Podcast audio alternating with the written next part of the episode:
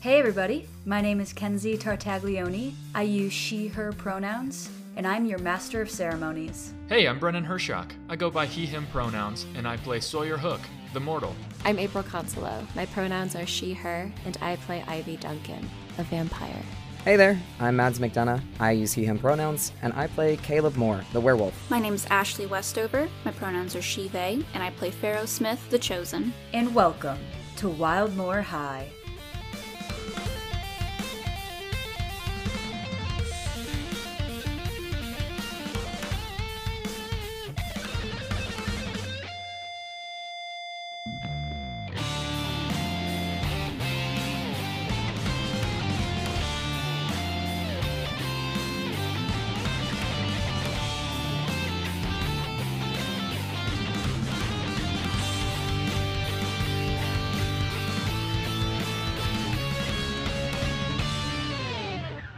Content warning for this episode includes drinking blood, discussions of death, brief scenes in a hospital room, and sex.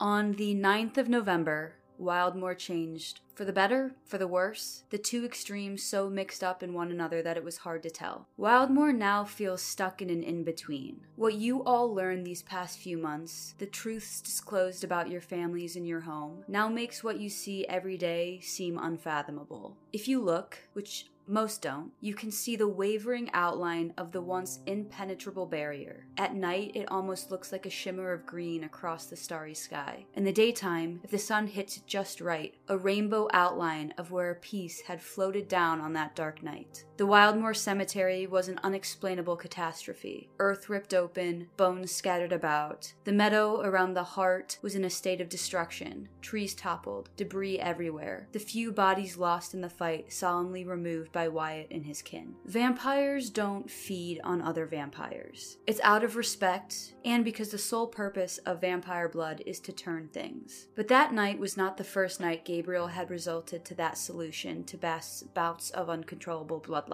But this time, as Wildmoor changed, Bast stayed in stasis. His eyes, violet normally, turned black in bloodlust, now a golden ring as Gabriel blood flows through his veins. And this time, it stayed as such. It's off putting even to non humans, that unnatural color. While I don't usually like to break narration for game mechanics, I think that this is an important reason to do so. So I just want to remind everybody that many a session ago, someone rolled Shut Someone Down against Ellie Hook, and in doing so, gave her the condition of casualty. And so, what, when Sawyer made his way home after a long night fighting a shadow, restoring the heart, saving his best friend, and then having to talk to the agents who surrounded Sarah Moore's house. He didn't get a reprieve. The front door was unlocked, pushed open slightly, and you could hear the sounds of your sister crying. Pushing open the door, you saw Annabelle sitting on the floor of the front hall, sobbing, big loud wails filling the space as she kind of rocked herself next to the prone body of your mother. Scattered about were the littered remains of darts, vials, and bullet casings. Her left sleeve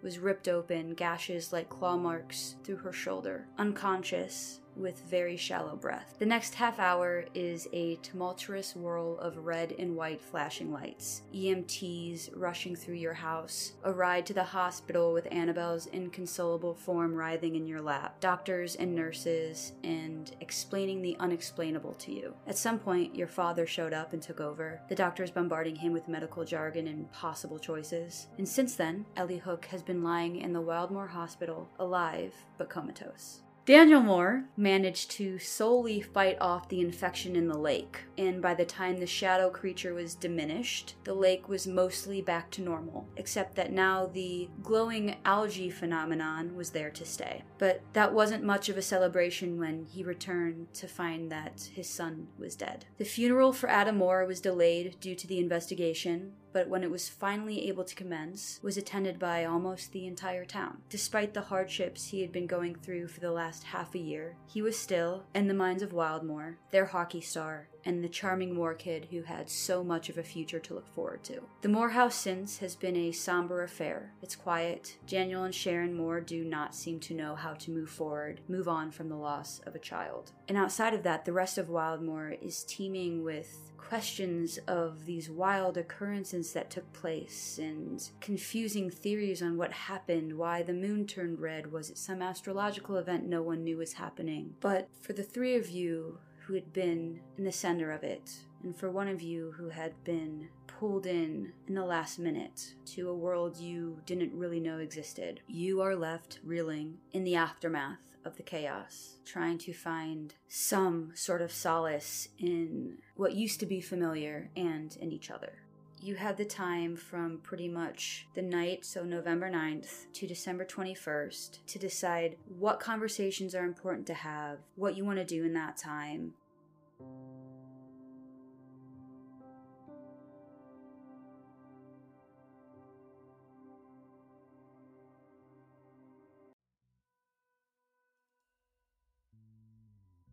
Damien has never really had a sense of tact in the sense that he doesn't really abide by people's privacy at all, is not one to skirt a pointed question in a time of grieving or sorrow, and also will make unfounded conspiracy videos about pretty much anybody at any time. And so you have been getting nonstop from him text after text about all the shit that went down, what he saw that night, which is more than a lot of people saw that night because of his weird, creepy, stalky, patrolly shit that he does. He's vigilant. Give him that.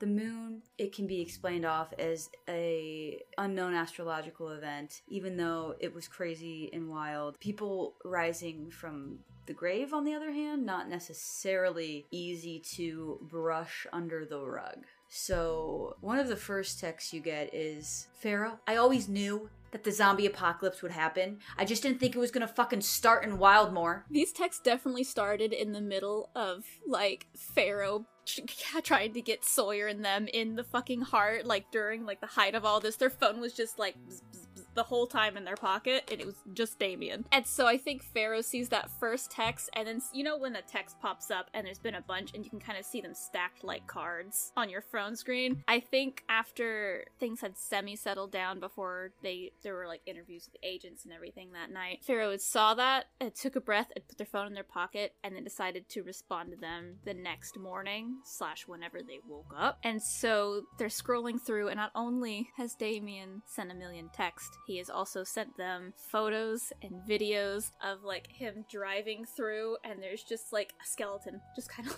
like blurs by in the windshield, or like up at the sky and it's doing weird shit. And there's like weird sounds in the background. After like probably longer than it should have taken Damien to ask this question, Pharaoh, are you okay? Wait, shit, did you die? You can see the moment when he kind of switched into like, this is so wild to, oh wait, there's danger. And of course, there are missed calls and everything as well. And so the next morning, Pharaoh texts back and says, hey, yeah, dude, so fucking wild. Let's meet at the gas station to try to figure this out. If there's anyone who could actually figure the real stuff out and then expose it, it might be Damien. So Pharaoh has to try to like just push him in the wrong direction, basically. You feel a little bit better by uh, him texting you after you said meet at the gas station. He's like, "Yeah, we should meet to talk when the moon is haunted." They go, "Okay, I'm I'm headed there." Usually, Damien is Pharaoh's ride because they sort of like commandeered his vehicle. So they take this moment to walk there. They know Damien's gonna get there way earlier than they are, but that is fine. They need time to like actually breathe and come up with how they're going to just try to make up something that pushes them away from the trio, but it's still not too too far. When you get there, you see Damien's car, and you see Damien just pacing back and forth along the length of the car. And when you come in, he kind of puts his hands up by his shoulders, like, "What took you so long? We got things to discuss." They took their sweet time, but they approach as if they had been like running a marathon. They're like, "Sorry, you know, my on the way out, my uncle he was like losing his mind. He didn't want me to leave the house because it was so wild last night and dangerous. But I- I'm here, dude. Sorry. What all did you see? I also saw just like a bunch of skeletons, I guess. doing the monster mash, but not in like a fun way, in a definitely very scary way. Like what what are your theories, dude? Come on, hit me. I think that there are a lot of things connected here. Haunted moon, okay? Which is Moon's haunted. like the red moon sent weird energy signals down. Like a solar flare kind of, but a moon flare? Yes, yeah, kind of, kind of, kind of.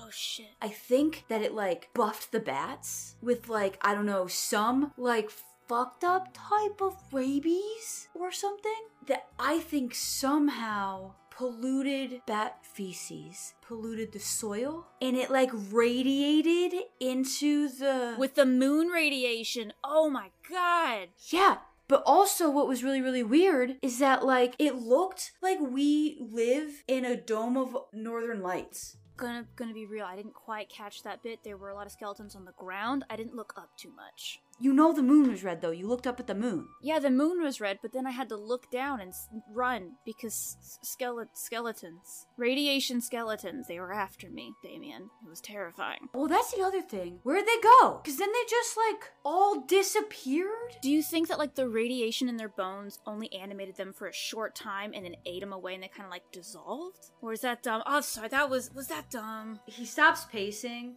Pharaoh's holding their breath. and kind of leans back against the car. That's not bad. Think that's viable? I think that's very viable. Because it only lasted for a bit, so it must have been some sort of like weird flare up. But the only thing that I can't figure out for sure, though, is why there was like an atmosphere of these bone chilling, goose pimpling skin thingy screams in like unnatural growl shits. Some of the screams definitely could have been me or other no, people. No, no, No? no, no, no. Hold on a second. And he pulls out his phone and he plays this really dark, fumbling video where you just hear like these monstrous shrieks and cries. In their head, Pharaoh's like, there's no way Damien's the only one who recorded shit like this, so there's no point in stealing his phone and accidentally erasing everything. That's not gonna help in the overall scheme. You know what, Damien? I think what we need to do, we need to break down exactly our best theory about the, the, the Haunted Moon's radiation and how it seeped into everything. I think that's our best lead so far, and we need to get the word out for that, because I think people are gonna have a lot of questions and they're gonna be really scared, and you're the resident expert on this stuff, so of course the first person they're gonna listen to is you, right? Okay, but what about like the giant cat?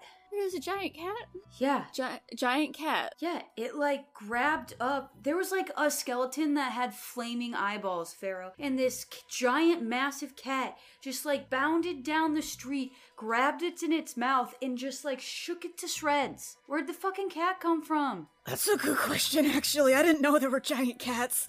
There was one giant cat. One giant. Okay, so only one. That's a plus. And it took down a skeleton. I was like on the northeastern outskirts of town, like heading down towards like how you get to the quarry. A giant quarry cat. Okay, okay, okay. Maybe that's its litter box. That was dumb. Sorry. Maybe same thing. Like moon radiation. It got into a cat. That quickly? Well, everything happened so fast, dude. Did you get any photos or video of the cat? No, I was driving. Ugh.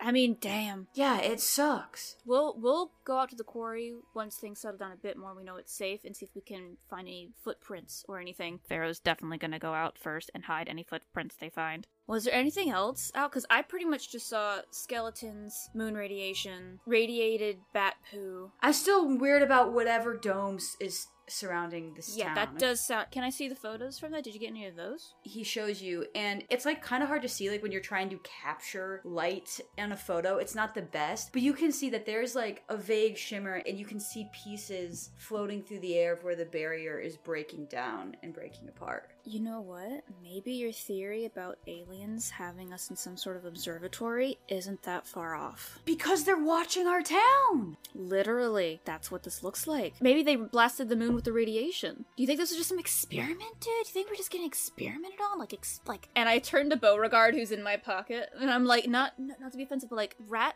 like lab rats. i need you to roll to manipulate That's an eight. what would be the aliens intentions for like wouldn't they want to just like observe natural humanity instead of like making it insane. This shit doesn't ha- happen here normally like that. So like what would they gain from observing unnatural circumstances in Pharaoh's mind, they're like, this is the time you want to start actually questioning your belief system and applying logic to shit, Damien? Really? That's fine. And they turn to him and they say, well, you know how in like actual science experiments, you need the control group and the experimental group, right? Just to see what the differences would be. Maybe there's other towns that are like control groups and they're comparing us to them. Pharaoh, we have to get on Reddit and we have to find these people. I will get so deep in Reddit for this. We have to find these people because then we can compare stories and figure the shit out. Because I think maybe I think you're right. Ah, dude, absolutely. Uh, I haven't really gone into Reddit too much, but like, I'll start digging. You want? Do you have time? You want to come over? Pharaoh knows that like they could get a call from Agent Drummond or Mashburn or even like Sawyer, or one of the other uh, kiddos at any time because they don't know. It's so up in the air right now too. They're not quite sure. Yeah, I just uh, if I have to dip, I my uncle's been super protective. Like I said, I, I barely got out of the house, so if I have to like dip suddenly, just don't don't be pissed, dude. But I promise we'll we'll get to the bottom of this. Great, cool. Uh, can we like stop in there? I want to get an orange soda before we go. Yeah, I need a meat stick. I think Sawyer would be with Annabelle most days in the hospital room, waiting with his mom and kind of looking after his sister. I think he would be there for longer than than the hours would allow for for most days. He's put together a playlist, a very soft one to just kind of keep her company when he's not there, and he does his best to keep William out of the house and look after Annabelle himself. And he will sleep on the couch in the living room with Annabelle and the raggedy blue stuffed animal George most nights and do his best to make light of the situation and pretend like it's not really happening too much, but she's pretty smart. She gets the the gist. And so he'll just try to play games with her at home uh, most of the week. Make sure she's, if anything, just not focused on anything bad. And when he needs to sleep, he will sleep with her, or if he needs time for himself to cope, he will see if either Pharaoh or Caleb or possibly Ivy are available to watch Annabelle for a short amount of time. However, I think he'd mostly text Pharaoh because he's allowing the other two to sort of have their grief time as well. Sawyer would definitely attend the funeral and be as close as he could to both of them without saying too much. But afterwards, his priorities mainly lie with uh, watching over Annabelle for a little while. I would also like to say, in regards to that, they are still not in the habit of directly interacting with you all, but whenever Sawyer is not with Ellie, Pharaoh will sometimes go, even if they have to sneak in. It's fine. They don't really have a concept of closed times. They go in and they make sure that her pillows are fluffed or that the desk is dusted, make sure all her flowers have water. They don't ever look directly at her just because there's there's still a lot of guilt and so they just want to do what they can to support this family that they don't belong to but they do but not really and it's there's a lot going on right now so they're not really focusing on that they do this sort of the similar thing with the house because it is just sawyer in there now and it is a bigger house so sometimes if dishes miraculously get put away or laundry is done or there are little bits of y'all's favorite candy like in a bowl on a table. They try to be as in the background as possible just because they they want to be there but they don't want to shoehorn themselves into a situation that they know is very personal and that they have been kind of spying on for a while. They feel a little dirty in that regard. You know that they're there, and I think the first time you catch them sort of like making the bed or something, it might have been a little awkward, but we probably start texting a little more often after that, and eventually Pharaoh starts asking what you need instead of just doing random things so they can help out more and they start interacting more and offering to watch Annabelle because I think at first you probably were not wanting anyone else too close, but they do provide that support that your father won't or didn't and that your mother can't. So that's one of the things that they've been doing this whole time is just trying to be there for Sawyer and Annabelle because they they really like Annabelle. They had some great tea parties. I think that for a bit of time, you're able to waylay your father, not always, but sometimes from the house itself.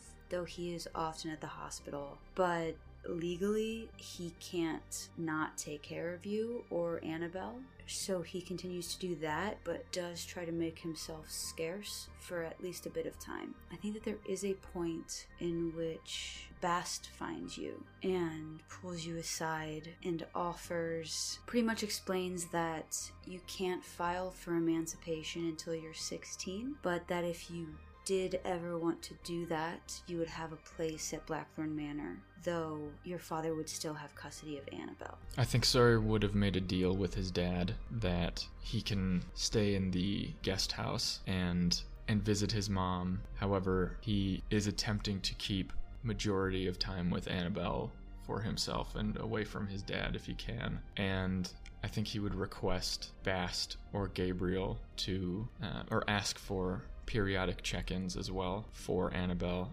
and would request for updates on William if they have any, if they're snooping. There are many a clash between you and your father over this. On the end of, of Bast or Gabriel having any further information about him, It's mostly just trying to keep tabs on what he's doing when I, I'm not around him, um, if he's spiraling in any way or things of that nature. I think if you mention anything like that with Pharaoh around, th- they would be like, I have been professionally spying on your dad for the last few months, so I can just keep that contract going if you would like. Yeah, please do. I uh, I just gotta make sure he's not unfit at times. In the weeks following Ivy coming back into herself, she hasn't been herself. Most of the time, she is lying on her bed, not listening to music, not reading, just thinking, listening to the sounds of her dad's in the house, the creak of the floorboards, the whir of the air conditioning, the birds outside, sounds of life. She answers Caleb and Sawyer when they text her, and every night she sneaks into Sawyer's bedroom through the window. She watches him sleep but hasn't really been able to herself. Ivy is dressed in all black. She looks in her mirror. She can almost see Adam sitting on the bed behind her, grinning, joking, looking at her with love. Ivy considered not going to Adam's funeral. The guilt of it was so overwhelming. She didn't know if she would be able to make it through, look the Moores in the eyes, and grieve with them. Although she's seemingly cried herself out over the past few weeks, tears still come to her eyes. Now she takes a deep breath in, she hears a knock at her door. Yeah, um, sorry. One sec. She wipes her face and goes and opens the door. Bast is standing outside of the door in an impeccable black suit. He kind of cocks his head to the side a little bit as you open the door. I was coming to check on you, see if you were ready. I didn't expect that you would want to be late to this. No, yeah, I'm I'm almost ready. He reaches out a hand and it places it against your jaw and kind of lifts your head up so that he can see more clearly. It's something that he's been doing almost daily since the ninth, as if he's checking behind your eyes to make sure it's really gone. Ivy looks into his eyes and sees how different they are, but her own are clear. I'm fine. I just I, I just need to find my socks. She breaks away from him and starts digging through her drawers. He watches her silently as she gets more and more frustrated until eventually she slams one door shut and puts her head in her hands, takes a deep shuddering breath. I don't even know if I should be going. Why would they want me there? Because he would. How am I going to be able to look at them? I love these people. I I've known them my whole life. Do you think Ivy finally turns around to really look at Bast? Do you think Adam's parents knew or when we started dating, do you think they were afraid this would happen? I think that we and the Moores have something in common. Adam had the capability to do the same in return, or we thought he did at the start, so I don't think there was any concern. But at some point, as a parent, you have to accept that fighting a choice, especially the one that you guys made to be together, to want to be together, was the only way that we were going to be able to actually protect you. Because if we didn't accept that, you would have just hated us all. Probably would have done it anyway. And that. Ivy gives a ghost of a grin. Does this ever get easier, being like this? The door to your room without any doing by either you or Bast slams shut, and Bast turns to look, and he looks back to you, and he says, It's not something that you can ever forget, even without the help of those reminding you of what you did. But it's up to you to decide how much grief you deserve from yourself. Slowly, Ivy nods, and then, suddenly feeling like a little kid, she rushes at her dad and wraps her arms around his waist and buries her face in his funeral suit and cries. He wraps his arm around you and pretty much like sweeps you up into his arm and carries you over to the bed where he sits down with you in his lap like he used to do when you were a child. I miss him. And you probably always will. But there are too many people with demons living in this house. And the one thing that I have learned, aside from needing to take responsibility for your actions, is to also know when you were not responsible for your actions. And that may not help you take blame off of yourself right now, but Ivy, you are being manipulated and controlled by something that has been doing it to so many of us for longer than I can even remember. You cannot fault yourself. I cannot fault you for giving in to something I never even chose to fight against. Ivy pulls back her face and looks at her dad. Such a familiar face. I'd say you've been fighting it pretty well. I'm proud of you, Dad, and thank you. When we get there, if I have to leave, will you come with me? Me and Gabriel will always be right by your side whenever you need us. Sawyer, when you come into your room, Ivy is just laying on your bed in her funeral clothes, staring up at the ceiling. Sawyer walks in, starts undoing his tie, walk over and just flop next to you, like he usually does. Thanks for letting me crash here tonight. It's not unlike most nights. I know, I just I didn't know if you would need some space today. I like that you've been sleeping over. Yeah, it's weird. Whenever I feel like I need to be alone, it really is just I want to be around my best friend. Like it almost feels like I'm alone, but better. Does that make sense? At this point, we're kind of just extensions of each other. I think we're we're like pillows, and I'll just like grab a pillow and and like hug it really hard, and then start like punching it a little bit, but then squeezing it really hard, and then put it back behind my head like that. That's like you and me. Ivy kind of rolls onto her side a bit and is like, so the part where you like punched the pillow or the part where you like hugged the pillow, Like the whole all of all the of whole it. thing. It was like comfort, but then like ah, God, ah, but then like oh release, relief, we're good, and then comfort, and then it's like it's like where I lay my head every night. No, I I get it. Yeah, maybe maybe not pillows. I don't know. You um, I don't know if asking if you're okay is even the right question. I'm relatively okay. I've uh I've been thinking a lot about death. Sawyer, I it's possible I won't die for like a really long time. There's kind of fewer people trying to kill me, I hope, than there used to be, but I could live for like thousands of years. And I think about that sometimes and my brain just can't even wrap around that thought. Like, what will the world even be like in a hundred years or like 500 years? But I mean, my dads have been around for millennia already, and it was okay because they they had each other. And uh, for a while, I thought that would be like me and Adam, you know. Ivy blinks back tears, but also like I don't think it would have been because I actually I think that like my real soulmate is you. And like not in a romantic way like i'm not like don't freak out and also maybe don't tell caleb i said any of this but i really think that you and me are meant to be in each other's lives forever. But like your life dude you're only gonna make it to like a hundred if we're really lucky and with the way you like pound junk food i really don't think I'm not gonna make it to like 60. yeah exactly you're not gonna get anywhere close to a hundred I know. I think about that all a lot. Yeah, you should think about it like more, maybe. Like sometimes I don't even know if I'm gonna make it to like 30. Oh my god, don't say that. Dude, I'm like really reckless. I know, and it scares me. Like your life. She holds her hands up in like a like cups both of her hands together. She's like, "You are just this like fragile little glass ball of human. Like you're slow and you're not very strong. Look, you're smart and again, you're my soulmate. I love you. But you are just so fragile and you're gonna be here for like no time at all. And that's, I've been thinking about that a lot. Should I be thinking about that more? I don't know, it's, it's, it's human of you to not think about it, I guess. What, um, what are you saying? I wanted to, um, formally ask you if you would want to spend forever with me. I could turn you if you wanted. Sawyer's eyes rocket open. He sits up. Oh, shit. I know that's like really intense. Like a thousand times more intense than like a marriage proposal. I'm not. Whoa. Would I would I be cold all the time? Am I cold all the time? Sometimes. Yeah, and you're cold sometimes. I guess that's true. But I would be fast and You'd be really fast, yeah.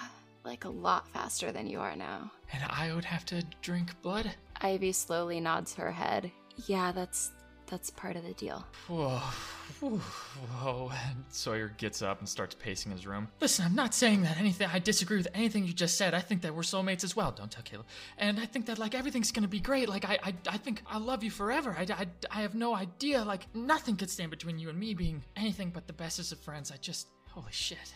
You don't have to decide like right this minute. You honestly, you don't even have to decide like this year. But every day that passes, I just get more and more aware of you being a little glass ball of mortal and it's you know, I just don't want If you I to wait like too long to make this decision, am I gonna be like stuck as an old guy? If I then decide like on my deathbed, like oh god, I, I need. And what if I do live? To, I'm not gonna live to 80. I know that. But 30, like like fucking, like that guy, like that guy I saw at Crush an Egg. Like, what if I'm stuck like that? Fuck, I gotta make this decision as soon as possible. vampires that get turned when they're older, like they still get they still get like the strength and the and the speed and everything. You would just look old. I'd have wrinkles. You would have wrinkles. Yeah, it doesn't work on wrinkles. It works on like everything else though. I feel like I at least need to be like 18, because then things might be weird. I mean, everything would be weird. Everything is weird no matter if you're a vampire or a mortal or whatever the fuck I am. Like everything is weird. Okay, I have my decision.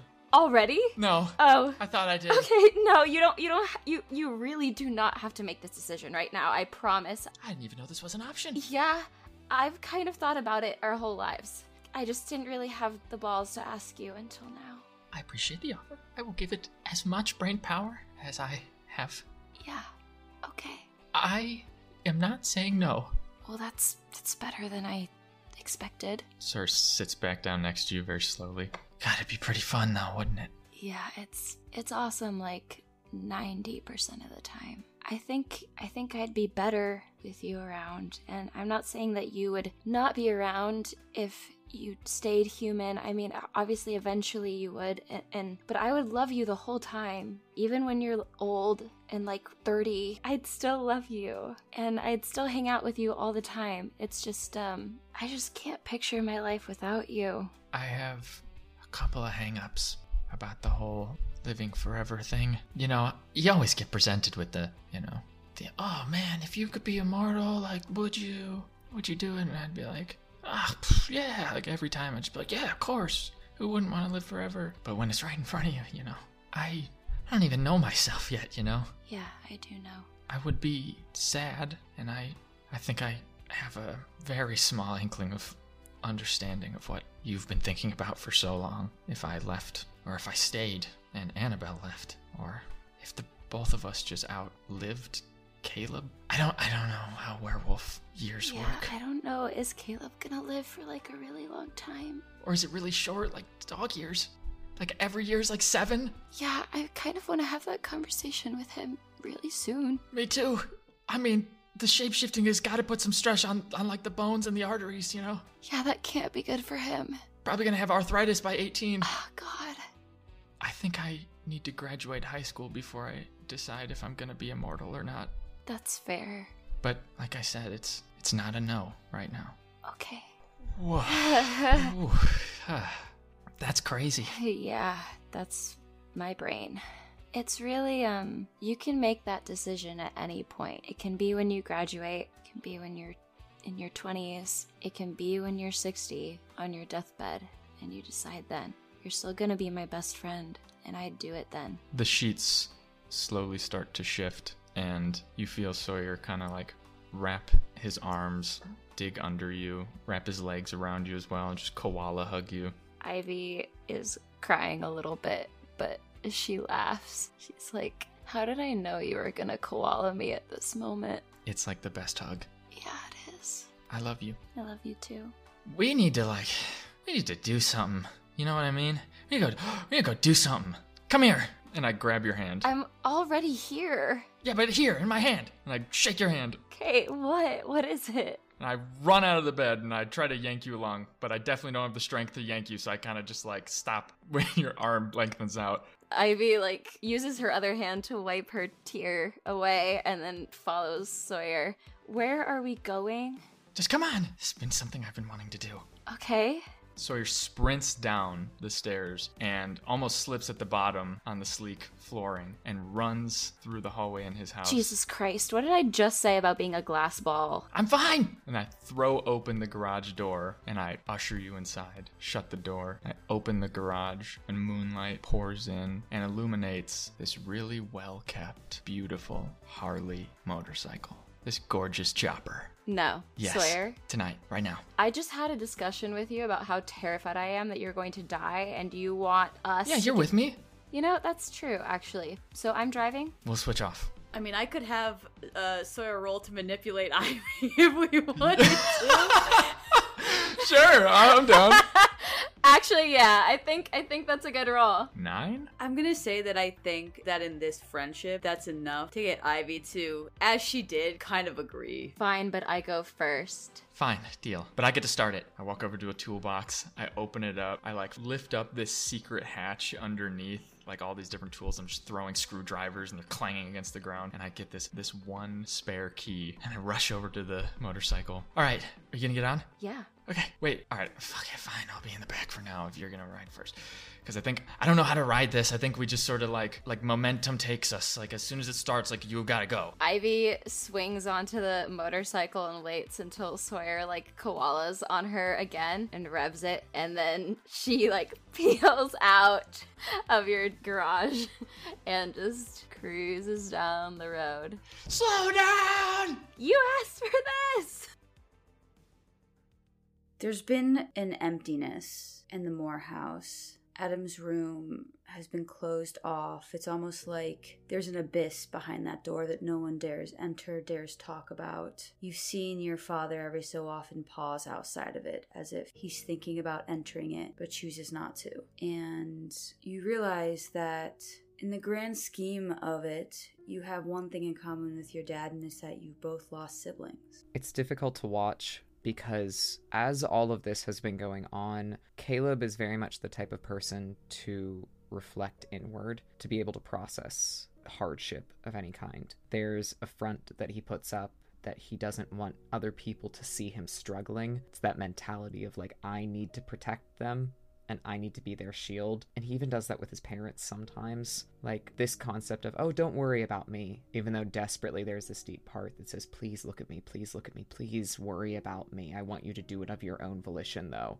Getting wrapped up with the funeral and the process and the stuffy clothes and all of the people that he's seen and grown up with his entire life and only spoken to once and they don't care about me. They don't know me. They don't know anything that happened here. It's easy to get lost in that routine the wash of it that he slips into this light depression. I say light because when people think of depression, they think of crying and screaming and emotions, which is usually what Caleb is. He's aggressive and forward and all these other things, but he's very, very quiet and very reserved when he's not doing well. There's a time where he's in between his bedroom going to use the restroom that he sees his dad stopped in front of the door. He's always known that his father's heavy footsteps land right in front of Adam's door more often than not these days, and he doesn't comment on it because we all process things in different ways. But in that moment where he's just going to the bathroom and almost happens upon his father there, the two of them make eye contact, he realizes that there is something terribly important in all of this that he's forgotten t- to talk to him about. And so he throws on a jacket, tells his dad he needs to show him something really important. It's late, dark out. That's about the time that he first saw her. Maybe it would happen again. He hasn't tried since, but he leads his father out into the woods and they walk almost aimlessly for a while. But Caleb insists that he knows where he's going. And it's like something deep in him that understands that when really he has no idea what's going on. But eventually the two of them make it to that little pond with the tiny little waterfall and he waits. Just don't don't freak out. I, I promise I wasn't hiding this from you. There was just a lot that happened all at once and I, I don't know what to do. I don't know how to help. I don't know I don't know how to help her. As you enter this space, Daniel is kind of turning and looking at everything. The luminescent flowers, the almost glowing water of this creek and this waterfall. And you see that there's like,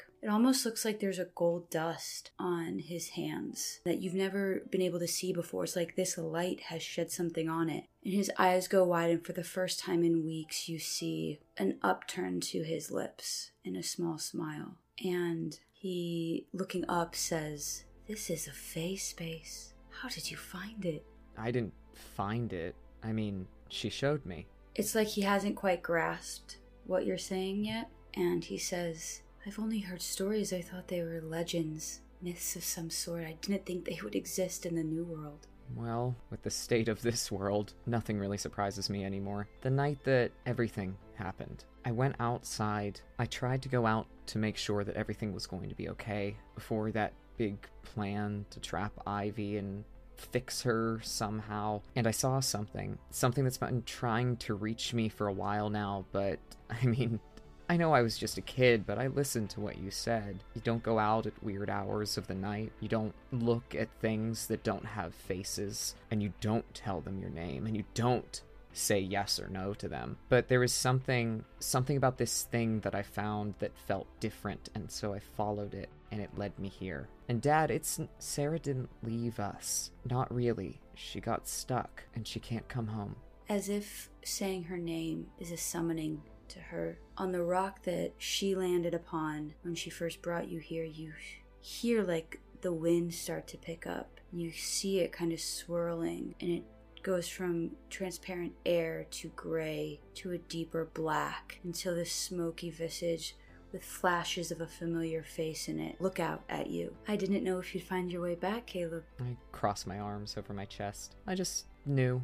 There's a sharp intake of breath beside you as your father lays eyes on what is left of his sister. Sarah, I'm sorry. I didn't think it would be this way. I thought I was helping. Why didn't you tell me any of this? Because it wasn't your issue. It wasn't your problem. You didn't have what I had. And I made that mistake of thinking I couldn't confide in you about it. I'm glad to see you again. Your dad kind of looks to you, looks back to Sarah, looks to you. As he's glancing back again, says, Well, we can fix this. We'll fix it. Can we? He swallows and sets his jaw. We'll fix it. Okay, well, what do we do? He's just being Daniel, Caleb. I don't think we can fix it. I'm not just being anything, Sarah. There's a solution to every problem. There always is. We'll fix it. I'm not really here in the sense that I was. I think you can call on me, but I don't think I really exist anymore. I think that I'm in another in between. I tuck my head down, feeling defeated, and then I hear the two of them bicker back and forth for a moment. Your dad's like, You always give up way too soon. You never set your mind to anything. And she goes, Sometimes you can't fix things that don't need to be fixed, Daniel. And they keep going back and forth. It taps something in the back of my brain that's so terribly familiar that I miss so much. And the thought of someone else losing that makes me so angry. so I square my shoulders, jut my chin out, arrange myself so I'm standing squared next to my father. Aunt Sarah, he's right. You can't just give up on this so fast. Look, I know that you were just doing this by yourself before. You got trapped, stuck, but you have us now. There are more of the Moores here now. And it might take forever. It might take years. It might take everything that we have. But the best part about us and about this ridiculous family is that we are so stubborn and we won't stop trying. We won't give up on you. So don't give up on us. There's a strange noise from her direction that sounds like a scoff, but it's so wispy and it's almost non existent because of the form that she's in. Every day, I'm a little less attached to this place. It's hard to remember who I am, where I came from, but that's a feeling I know well. So, for as much longer as I'm allowed by whatever power to sometimes show myself, that's all the time you have. A clock ticking until it stops. I'm going to look to my father, shake my head, and I am going to hop into the water and wade over to the stones that she is atop. And I'm going to crawl up on top of the stones. And I'm going to get as close to her as possible. Enough that I swear that I can feel the heat from the smoky form that she has rising off of her and starting to encompass me. And with that, like this familiar trigger in my mind, I'm going to reach my hand out and try and grab hers. And as I do, my hand starts to elongate. The smoke starts to encompass my own. And so that smoke that she has and my own start to billow around each other. And the smell of it, that like rough charcoal that you'd find at the bottom of a fire pit, washes over me. And I am going to attempt to gaze into the abyss. It's an 11 minus 1. It's a 10 the glow and the effervescence and the magical quantity coming off of your surroundings grows brighter and brighter and brighter until it whites out your vision. And you're standing in a white space, but it doesn't feel like it's like a white box room. It feels like there is permanence to it, that there are slopes and patterns and texture, but you just like can't really you know it's there, but like only out of the corner of your eyes when you look at it, it's just whiteness. And standing before you is the same figure, except that the color of the flames have shifted to like a gray blue of the smoke pattern around her. And you see her like spreading out her arms and looking at it as if examining this change. And there's a smile on her face this is what she used to be. And the smoke kind of slowly swirls around and swirls out across this white, coloring it now in the gray blue, showing the leaves, showing the rocky form, showing the trees growing and the creek flowing, and it's a replica of the space you were in. And then you watch it change, and you watch time pass, and you watch the leaves fall, and you watch the blooms not not wilt but just fade as the seasons change and grow brighter as the seasons change. And the only thing that doesn't stay in that flow of motion is your aunt sarah. But she's always there and she's always looking how she should look. And it seems to be almost like she can be saved from one in between but possibly not another. And as that fades as you're touching her when you come back to yourself and you're touching her and your your little bit of elongated form has mixed in with her smoke. You see that there seems to be light between you flowing between you like an energy like the two wolves are connecting. And you can feel the twistedness that was pressed into her and was that forced her into this stasis and she looks like she can feel it too moving as if there's become a link between the two of you. I don't think there's ever been two wolves at the same time. I don't know if it's possible for both of us to fully exist. Well i spent my whole life being the younger sibling. I'm pretty used to hand-me-downs and sharing at this point and i shrug. What if sharing means you become like me stuck? Or what if it means you lose it altogether? You have a lot ahead of you. I'm not saying I don't either or I couldn't, but I've made the mistakes that have landed me here. You don't have to take on my penance. I look down at where our hands are locked together, captured in that smoky swirling, and I think about all the times that I counted myself so lucky to not be the one to have this inheritance. All the times that I shrugged it off and laughed because this town was a prison of its own making, and I was going to be the one to get out. I was going to go out there, I was going to make a name for myself, one that wasn't a Moore, but one that was just Caleb, because I chose that name. And then I think about Adam and how he never felt restricted by an inheritance, by a gift. He was flattered and honored to be given that responsibility, to be there for our family, our parents, to represent something that was bigger than he was. A little hope from generations and generations and generations ago that we would make it and we would grow roots like all of the trees in this forest. I clench my jaw, unclench it, I nod. I don't think it would be so bad, staying here just a little longer. You know the state of the homes around here empty, decrepit, lonely. Think it would be nice if people were there again, people came back home. I Think it would be nice if you could come back home. You hear your dad go, wait, wait, wait, wait, wait, wait. And he starts kind of like running up to where you guys are, and you see that it looks like the grass under where his feet step grows a little greener and brighter. And he kind of runs up and scrambles up onto these rocks too and he just grasps your hand and grasps what is kind of Sarah's hand. And he goes, Well, I'm a bridge, right? Son, sister. I'm a bridge. Maybe you just need to be better connected. Daniel, what are you talking about? I know that I am not the wolf, but if there's gonna be two wolves, maybe it's not that there can't be two wolves. Maybe it's just that they need, I don't know. You have two trees. Sometimes two trees share a root system. What if that's just me? It's a, a connecting point. Like a conduit, something to funnel the power through. I mean, possibly, but I still feel like. You know what?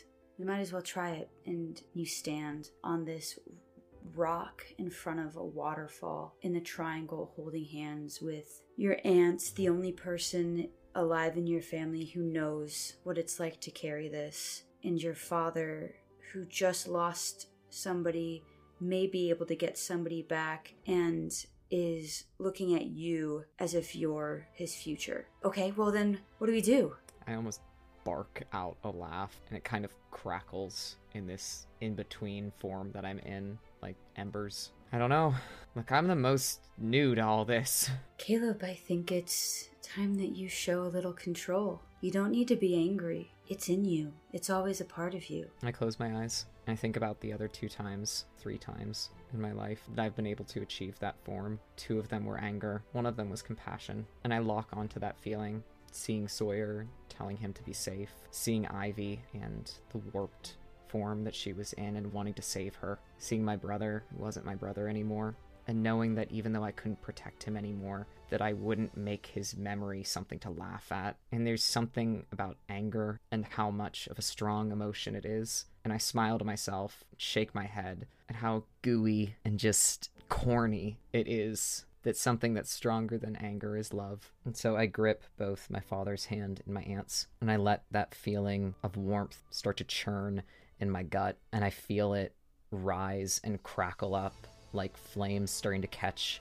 on spare twigs and roughage, and the way that it encompasses everything. I can feel the cracking of my bones and limbs as they start to elongate, and I start to hunch forward, and that smoke starts to travel up from where mine and Sarah's hands are connected to my arms, my chest, down my legs, up and over top of my face. And when I open my eyes, it's hazy and blurred, but I can see. I can see this in between Sarah, and I can see my dad, and I can see this creek in the little waterfall and how beautiful it is here. And I can see above me the trees and how the canopy spreads just enough with the leaves that have started to fall that I can see the sky, I can see the stars, the moon, and how big and vast the universe is. How beautiful it is, and something about it overtakes me, and how amazing this feeling is this wholeness. And I tip my head up and I howl. I think that this deserves uh, skipping over whatever experience points you haven't gained yet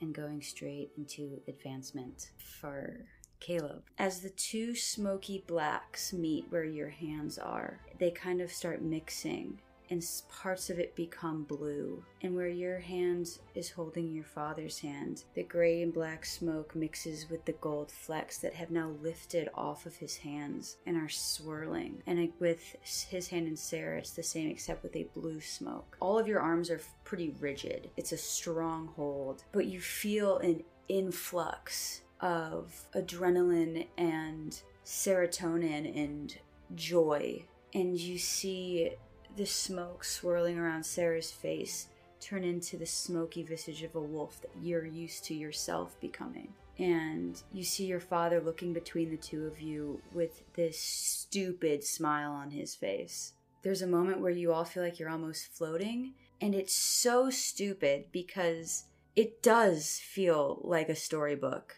It does feel like one of the stupid stories that your dad told you guys as kids, that he was told as a kid, that sounded absolutely unobtainable. There's a glowing meadow in the middle of the forest and the fairies dance and everybody has a good time and yet here you are literally amidst it because myth isn't so far from real life for you and the glowing eventually subsides and you're back feeling solid and grounded and it's second nature to snap out of that form back to Caleb. And as you do it, so does Sarah. And you stand there on this rock, and your dad just starts laughing. He's like, That was a really stupid idea. I can't believe it worked. And then he grabs his sister and pulls her in for a, a long awaited hug and reunion.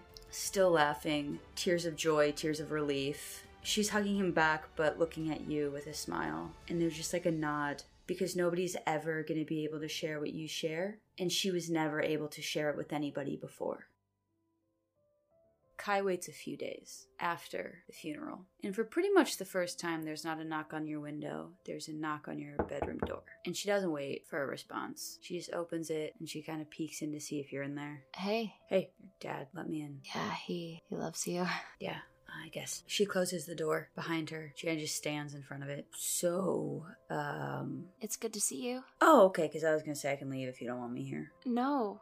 No, it's it's uh it is it's good to see you. I had some. And she pauses and her eyes squint. I was going to say something that I don't think would have gone over well, so I'm going to just not say it. Well, now you have It was to like, say it was just like because you- tactless. It was now tactless. you brought it up, so I feel like you should. Say I had it. some people to bury too, I'm sorry. but we did it, so Us too, obviously. I know I was there. That's right. I'm I'm sorry. I didn't didn't really talk to anyone. Yeah, no, um, I don't know. It felt uh, disrespectful not to be there. Ivy kind of looks around her room. She picks up like one shirt on the ground and she says, Sorry, my room's like a mess. And then she just watches you pick it up and move it and fold it and place it in a drawer. And she says, This has kind of been my life for my whole life, but I'm realizing that it's all really new to you. Burying people? I mean, that's part of it, yeah. Yeah, uh, it's a little different for me just because, you know, I don't want this to be weird.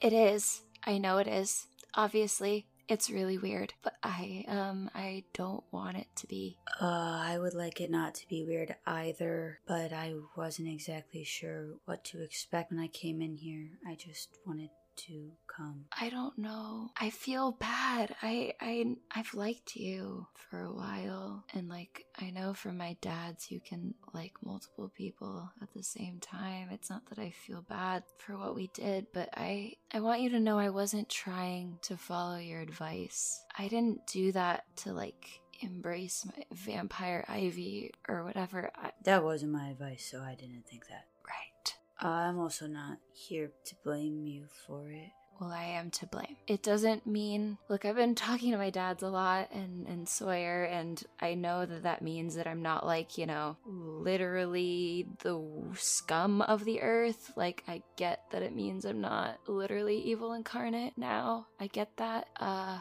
but I still kind of feel that way most of the time. She hasn't really moved from the space right in front of your closed door. And she's not looking at you, but it doesn't look to be like she's trying to avoid looking at you. It looks like she's just thinking over what she's going to say next. Which Kai is a slow speaker sometimes anyway, so this isn't like wildly out of character. And she comes out with something completely not what you would have expected her to say next. Is your house still haunted? Oh, uh, yeah, yeah. Thought maybe that she would leave if when the thing happened. No, Jane's still here. I talk to her sometimes, honestly. She talked back. sort of um trying to like establish a system for communication with her but it's not going very well you know slam the closet door twice for yes once for no gets kind of annoying after a while Should you maybe like a snap system? oh see you're smart Oh, no, but she has to talk to you. She can't yeah snap, yeah I, i've tried like candles maybe like a knock system instead. knocking's good. She just has to listen to me talk about how much I hate myself. That's kind of like the last time I saw you, you know? I know. Was dancing with Jane, and then that wasn't really you the other time, so it's been a while. You don't think that was me? Not even like a small part? I'm not gonna say that you can't be a bitch, but you're not usually a dick to your friends like that, so yeah, no, I don't really think it was you. Ivy finally makes full eye contact with Kai and she smiles just barely. Thanks, I, I guess. That was supposed to be s- not necessarily a compliment, just like an iteration on your character. Ivy grins a little wider. I don't know if I nailed it. Yeah, you didn't do too well. You said, I'm not usually a bitch. No, I think I said you can be a bitch. Oh, good. Thanks. Thanks for um clearing that up for me. But you're not usually a dick to your right. friends. Yeah, usually not. Ivy looks around. So, um, I, I had, I did, I wanted to ask you something. Okay. Do you remember when we first met Yes. and uh, I was like covered in blood and Correct. You said you weren't scared of me? Mm-hmm. I was just wondering if that was still true. Yeah, I'm not scared of you. I was scared of it in you, but I'm not scared of you. Ivy goes to say something, but then just nods rapidly and, and then she just runs over and embraces Kai tightly, her arms wrapped around her neck, and she's shaking a bit. That's good. Uh, I was I was really afraid that you would be. I've seen a lot of scarier things than you, Ivy. She pulls back a bit. She says, You can tell me about them sometime. Are you sure that this is a good time for us to continue doing what we do? Well, I wasn't saying that. Oh, I didn't. No, I didn't. Mm, I didn't mean that. Ah. That is what we usually do. Yeah, I know, but I meant like it more as a general. Fuck. Okay. Um, she rolls her eyes and looks up at your ceiling. This is really stupid. What? I don't want to have to say it because it sounds so stupid. Now you have to say it. No, I don't have to say it because you know what I'm thinking. I know you know. I can see the look on your face, Ivy. You know what I'm thinking. It's gonna sound so stupid when I say it because I've never said it before in my life. Cool, then say it. No, I don't want to say it. Ivy like tilts her face up and slowly brings her the tip of her nose closer to the tip of Kai's nose. That's not gonna work. Please. She like backs up as much as she can from me but hits the door and then like literally does like a fake out move where she like bends underneath your arm and like gets out from being within your space against the door and like weirdly slinks crossing her arms more into your bedroom and it's just like don't make me say it why would you make me say it Ivy like follows all of these moves. She could have caught Kai. Kai is not faster than Ivy, but she's just so confused that she like lets it happen. Kai, literally, I can't think of anything that you would have to say to me that would warrant this reaction. she looks at you now looking confused eyes furrowed not one thing No. Kai, you the we there's no reason for us to be embarrassed in front of each other. oh because we fuck Yeah. yeah that's fine Fine? no i just mean like that's not embarrassing Yeah, I wasn't saying do you do you think it's embarrassing? No, I just said that's not embarrassing. But why would you why would you think that it could be embarrassing that I don't think it could be embarrassing. I'm hot. It's not embarrassing to have sex with me. No, I I don't think I don't think it's embarrassing. Do, do I have to prove it to you? Want to have sex right now? No? Okay. Maybe? Wait, I don't know. I think maybe maybe not right now, but I, like I, I can I change my answer later? Yeah, I'm just really confused on how you don't think. Just say it. She starts scrunching up her nose like she's disgusted by something, and she's like, "I can't." You're literally not scared of anything. You just know. You know what it is. Why are you making me say it? Ivy does not. She shakes her head back and forth and she's just like, I don't, I actually, you know, I'm confused by you most of the time. And I feel like you assume that I'm like reading your mind. And I have a lot of senses, but reading your mind is not one of them. And actually, you in particular confuse me and frustrate me. She walks I up just, really close to you. And I would just like you to tell me what you mean. I didn't know that I confused you. I'm not trying to confuse you. I thought I'm usually pretty clear. You are. Yeah. hmm I'm not. No, I'm not being clear right now but usually everything, but now. You are. Yes, usually you are very clear. Okay. Mm, I'm not trying to ever confuse you. Thanks. I just thought because I'm usually clear that this would be clear, but I'm seeing that it's not translating. No, it's not. It's not at all. Okay, fine. So I just came here to talk because I did not know if this would be the best time, seeing as what just recently transpired and what you are feeling and the things that you are going to. If this would be the right time to ask if we would maybe not just fuck. What else do you want to do? Ivy, you're really making me spell it out more than that. oh, Thank God. I see. Sorry, like you said, I have a lot on my mind right now, and for some reason, the first thing that came to mind was like that we would fight, like Fight Club style. I don't know why that was the first thing I thought of. I would easily take you down. Okay, that's like really debatable. I don't think so. Okay, so is that a yes to the Fight Club? Because No, no, no, because I would just embarrass you. I don't get embarrassed. Okay, can you answer my question? Uh, the answer is I will think about it. It's not that I don't like you, like as a person, I really, really do. I don't know when I'll be able to be, uh, God, I sound like every terrible boy ever. Ivy, I literally came over here to ask you if this was a good time to do this, and you are giving me your answer, which is no. This is not a good time to do this. No, it's not. But it's not a no. The answer to the question isn't a no. It's just, uh, The answer to the question is a no, because I was asking you if this was the right time. Kai. What? I'm trying to tell you that I'm not telling you no, I don't want to date you. I'm just saying maybe can we date later? Yeah, when you're ready to be absolutely fucking embarrassed in front of all of your friends when I pin you to the ground, then yeah, just come find me. That would not make me embarrassed, just so you know. She smirks. It would make all of them embarrassed. Probably. We should still do it. Okay. Ivy leans in towards Kai and a few millimeters away from her mouth says, I have a question for you now. She is looking directly at your lips when she says, What? Can we still, like, even if we're not? She raises her eyebrows. What are you asking me? I think you need to be a little bit clearer. Will you fuck me while I figure out what's going on in my life? She smirks even bigger and she leans in and quickly pecks you on the lips and then says, Whoa, whoa, whoa. This isn't the right time for that, Ivy. You do not get to make fun of me for that. And then Ivy, like, grabs her by the back of the neck and kisses her again, for real. It's only a day or two after everything that happened with Caleb, his dad, and his Aunt Sarah in the woods for Caleb to find himself again leaving his room in between a game with Sam, running to the bathroom, stopping on his way back, staring at Adam's door. It hasn't been locked, but it has been shut closed this entire time, like a time capsule of whatever it was before the events of the hockey game. At one point, Caleb's mom went inside just to get some clothes to bury him, but other than that, nothing's been touched. And Caleb makes the rest of the way across the hallway to his brother's room. There's one of those cheesy little signs on the outside that says caution, do not enter. Has like a biohazard symbol on it. Cracks it open and it creaks a little bit. It's one of those things just about this house. All the doors creak a little bit differently. So Caleb knows when that door opens versus another one. It's familiar, the sound. He steps inside and shuts the door behind him. The bed's unmade. There's some t-shirts, pants thrown on top of the comforter, a few scattered around the floor. There's a backpack spilling open with papers and books over by his desk. The desk itself is more just extra space than desk. It has his old laptop on it, piles of stuff, an old pair of shoes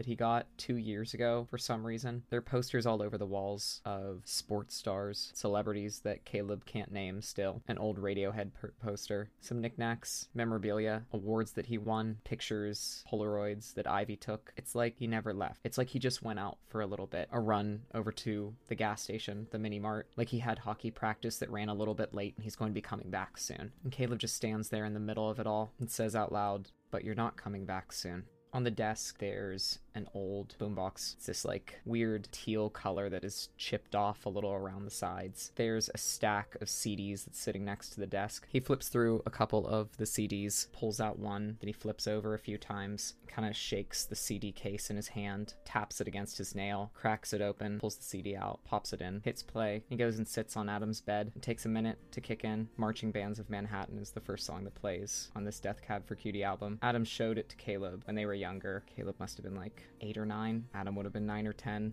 Adam always knew that Caleb would like music more than him, but he was still the older brother. He was the one that had to show Caleb things and make some kind of lasting impression that he knew more, that he knew the right stuff. But Caleb latched on to the music, and Adam, it was like a hobby. something nice. It was like a gift that Adam didn't realize he was giving to Caleb. It would outlast him. Caleb scoots forward on the bed, kneels down on the floor, and starts to rifle around underneath the bed. There's some boxes of stuff down here. Caleb knows what's in there. I think anyone can guess what's in there. Adam always thought he was so secretive and smart and sneaky with everything. It's he's still a teenage boy. He takes those old shoe boxes and pushes them out of the way though because there's one in the back. It's this old Adidas shoebox covered in a thick layer of dust. It has drawings in magic erase Crayola marker on the outside, little doodles of weird looking smiley faces, a big sun.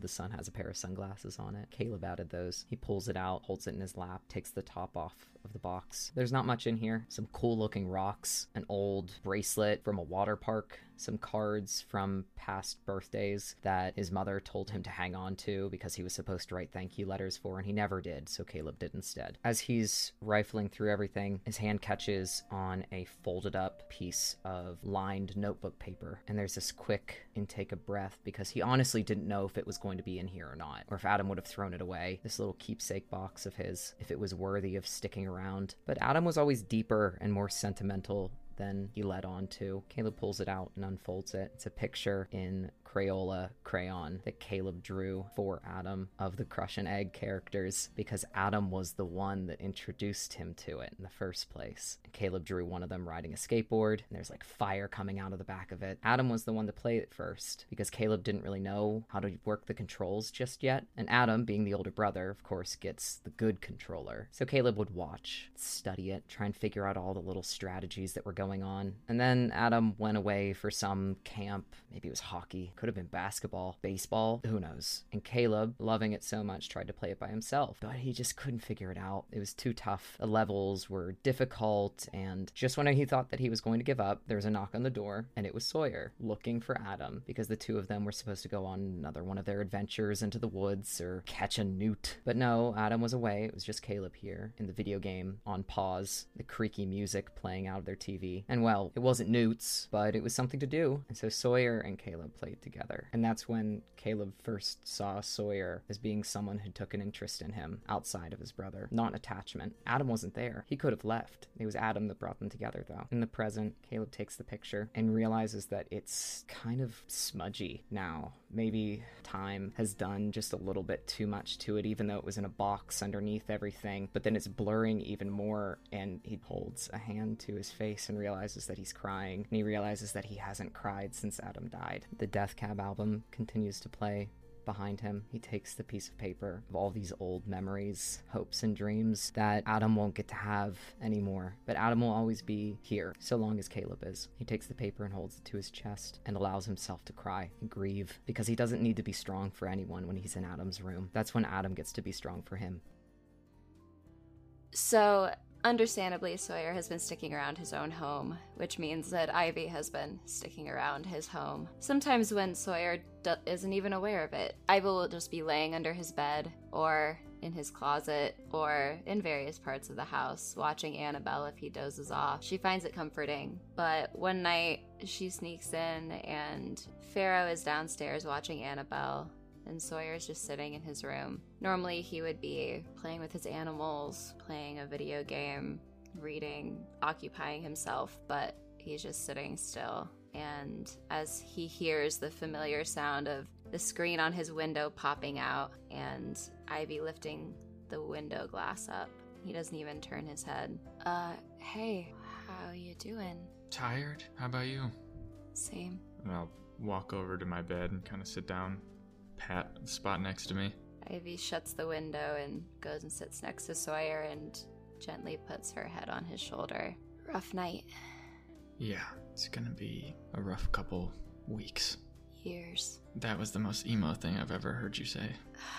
I know. I'm really getting back into my emo phase. It's like 12 year old Ivy all over again. I've unfortunately been listening to a lot of The Cure. Ah, God, no, Sawyer, not the cure. Yeah, yeah, it's bad. Have you gone to see my mom? Yeah, I usually go after hours. Been checking on her, talking to her. I think she'll be fine soon. right? Yeah, she will be. She has so many people taking care of her and, and, and caring about her and She'll she'll be fine, and and Annabelle will be fine too. Uh, and Sawyer will lean back, smash against his bed, bounce. Ivy does the same and lands right next to him. So I was thinking back to uh, when we were little, and uh, I have an idea. Feel free to say no. Might not be the vibe tonight, but um, it might cheer us up a little bit. Okay. Ivy turns to face Sawyer and just says, "Do you know if Caleb's home? I I think so. I can send a text. Maybe don't. Why? It's been a little while, like two years at this point, right? Oh, that's what you're talking about. Yeah. You've got me. Okay, you've got me. Yes. Yes. However, maybe we wait just a little bit. I don't know about tonight. Maybe let Caleb grieve for a little bit, That's fair. but like next week. I kind of thought maybe maybe we can tell him this time that it's us. Oh God. Uh, Is that too much? I thought maybe it would be a bonding thing, but it's maybe probably a good idea as long as it's the best one yet. you got it. I think it'll still help us all, honestly. So, where are we in our Twilight re- rewatch? Um, honestly, we could just restart. Yeah, from the beginning. The first one's my favorite. Pharaoh, at any point, do you explain the true nature of the quote unquote FBI and or do you share anything you found in Sarah's house with the rest of the peeps? Pharaoh told Sawyer that they would tell him any everything slash answer all of his questions. So Pharaoh will talk to Sawyer about that. When it comes to Ivy, they don't really feel comfortable being around her. Caleb, especially with all the shit he went through with Adam, even though they have a lot of respect for him, they do not feel like they're buddy buddy in any way, at least not quite yet. So without Agent Drummond or Mashburn, of course, knowing they would find a time when Sawyer is not in crises mode to just sort of be like, hey, what questions do you have? I will answer them. Oh man, where do we even start? So your what? What's your status? Your your rank? My rank. Yeah. What's the what's the group? What do you do? They laugh, um, and they say, well, you know, you know the X Files? No. You don't know the X Files? Oh wait, yeah. Yeah, so it's basically kind of like that. Um, it's this branch, if I'm being completely honest, they didn't really tell me too much about their internal operations. I think because they didn't want to trust a 14 year old with a rap sheet as long as they are. So they didn't tell me too much, but the basis of it is the Obsidian Agency was built to observe unnatural phenomena and they've had an eye on y'all's town for a long time actually. Like they've known about ivy's dads and the Moores and stuff for a while but your family wasn't we didn't quite know how y'all fit in Oh yeah, and I totally just gave that up, huh? well it's the fact that y'all just humans we didn't they didn't think that you were just normal people they just thought you were really good at hiding whatever it was not to be offensive Skilled friggin' gardeners. yeah, dude. But no, so they, they've kept an eye on this place for a while, but they started getting worried when things started to deteriorate. They were worried that whatever weird shit was happening here was going to spread, and so they sent me in to figure out, like, what the situation was, to see, you know, if there was a risk to the surrounding area from whatever weird shit was happening here. do they call you like agent? You know, I tried to get like my own badge and everything, and I did steal a couple, um, but they never actually gave me my own title. You don't have like a like a ghost gun or no, like I, I have asked for so many gadgets, Sawyer, and I have been denied every single time. Honestly, super unprofessional. but there are gadgets. Yes, that I'm not allowed to touch. Do you know where they are or who has some? So you know the lady with the scary ponytail that was asking everybody questions? She's she's got a few things. I know she's at least got like a drone and some thermal cams. you know, I'm just saying I'm not in this agency, so I probably there probably won't be too many re- repercussions if I get caught. But like, it would be kind of fun to play with those. I mean, I know where they are, but like every time I go in near there, they like watch me. So like, be wild if something else happened to slip by while I was talking with people. yeah, well, uh, what are you doing next week? You know, my week's pretty open. Me too. Kind of. We'll find a time to hang out. They have bugs. Bugs? No, like like like the microphones, the little microphone things. Ah, on you? No, no, not on. No, no. They tried. Although you need to learn to lock your phone better. I don't have a. I don't keep a passcode. I know. That's what I'm saying. Ah. Uh, yeah, but I feel like if I do a passcode. What am I saying? Hold up. Did you know about Kai? And like that whole deal? All right, not in a weird way, but I was kind of hired to stalk all of you. I think we've established that. It's a lot of stalkers in this town. Yeah, y'all have an abundance. It's really a problem. Kai is terrifying, and she's the main reason why I wasn't able to keep tabs on the Duncans after a bit because she took my she. She took my spy spot. You were just gonna use the shed? I basically called dibs on it. It'd also be tough because of like the hearing. Yeah, I mean, I can't hear stuff. I would just kind of like watch because again, they wouldn't give me any gadgets. It's ridiculous. So you're just like as scared as I am with all this stuff? Um, well, you've had your whole life to prepare and get okay with the idea of vampires and werewolves. Didn't change much.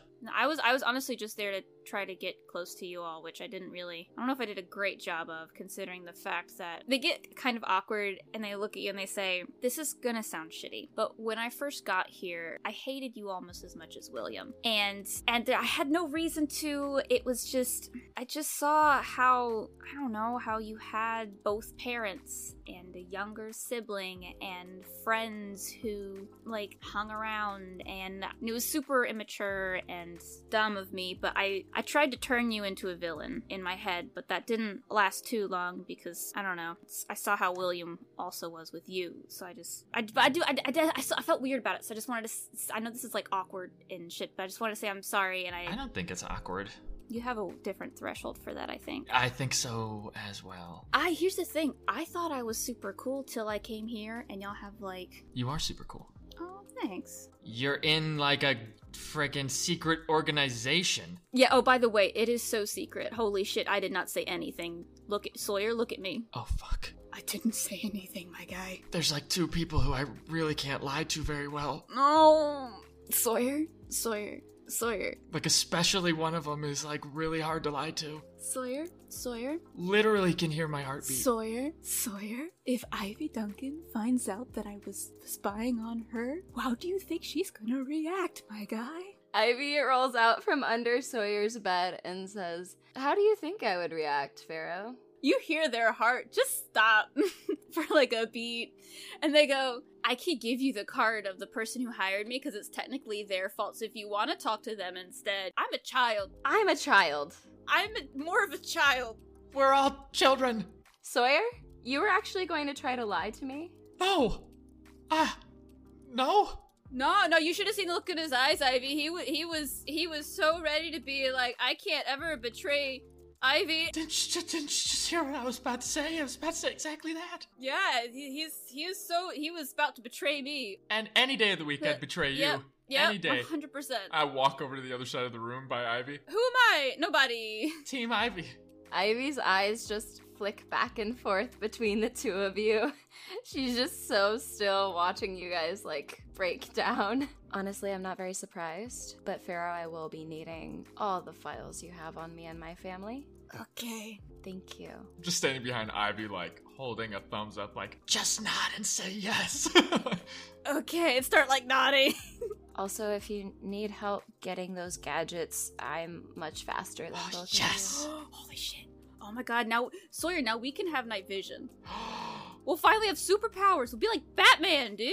Well, I'll be Batman, you be Robin. I'm kind of fine with that. Ivy, turn, uh, turn around. Plug your ears. That's not going to help. Just turn around and plug your ears. Ivy turns around and plugs her ears, but it does nothing. And I walk over to Pharaoh and I'll put my hand on your shoulder. She can't hear anything now. Um, just roll with it. I I don't blame you. I probably would have hated me too. And I'll just awkwardly hug you. I think there's a beat where you just say that and your hand is still just like on their shoulder and they're we're both looking at each other with the same awkward expression as the, the slight nod with like the half awkward smile. I pull you in really like awkwardly slow. Like we have to both take a step forward in order to do it. Pharaoh like lifts their arms a bit, but then doesn't know if they should go over or like under. I'm just squeezing around your arms. and then uh, you feel like something move in their pocket, and you you hear like a swipe, like a, And Fair goes, "Oh shit, sorry, Bo." And like their little rat sticks his head out and looks at you. You know, I'm kind of into. Oh, Ivy, you can you can take off your plugs. Yeah, are you guys done? That was the most awkward shit I've ever heard. I mean, I didn't hear. Does, do you want to check out my animals? Oh my god. I don't, I know nothing about lizards, amphibians. What's your like? Yeah, all that. There's a lot of different species in this room. So long as there's no rat snakes, get it? Cause, cause Beauregard. Do they eat rats? Yeah, that's like their thing. No, I don't have anything in here that's gonna eat a rat. But you can see my newt.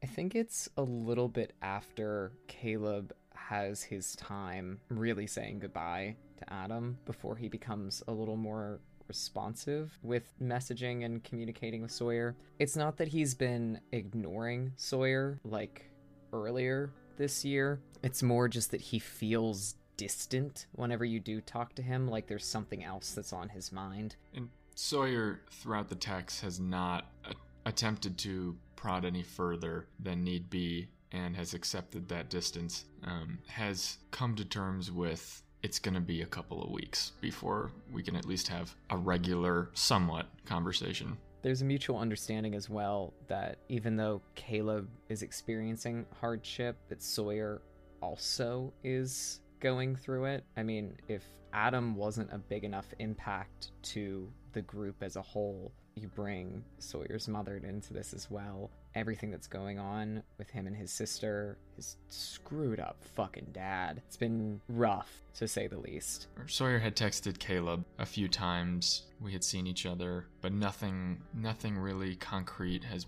was was founded up until then. And so Sawyer texts Caleb one day. Can we deletes? Can I see you? There's a minute, and then a dot dot dot disappears. Dot dot dot disappears. Yeah, On my way over. it's a little thumbs up reaction. About thirty ish minutes later, you get a on the door. Caleb answers, and you notice as well that the only car that's in the carport here is Adam's. Uh, hey, is everything okay? Yeah.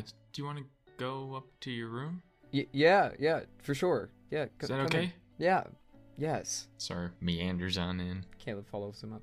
Walk inside and kind of just stand there in the the doorway rubbing my hands on my around my pockets so uh you sick of being asked if you're okay You? yeah It's terrible. Like they could at least try to get some new material or something. it's the i'm sorry's for me i mean it's like i i understand i get it I, there's really not a whole lot else to say but it's like you know apology accepted i don't know i don't know what to say to that Uh, some lady in the grocery store came up to me and my mom uh, a couple days ago and looked at me dead in the eyes and said, I'm sorry. And I said, Oh, so you did this? That shut her up, at least. But my mom was like pissed. no that was pretty good sawyer grabs your hand just squeezes it and looks at you do you think you're ready to start kind of hanging out again seeing people He squeezes your hand back and lifts them up so that he can take his other hand and start to tap against your knuckles. His head turns slightly out to the hallway, and you can see that the door to Adam's room is wide open and that it looks like it's been cleaned recently. There's no clothes or books or papers or anything laying around on the floor. The bed's been made. Jasper is actually sitting on Adam's bed, sleeping in the sunlight. Caleb nods and looks back at their hands. Yeah, yeah, I, th- I think I am. Did you want a sappy speech or do you want to just make out? He takes their hands, holds them so that he can bring them up to his mouth, and places a chaste kiss on the back of Sawyer's palm. You're more of the talker in this relationship. You want to give me a speech?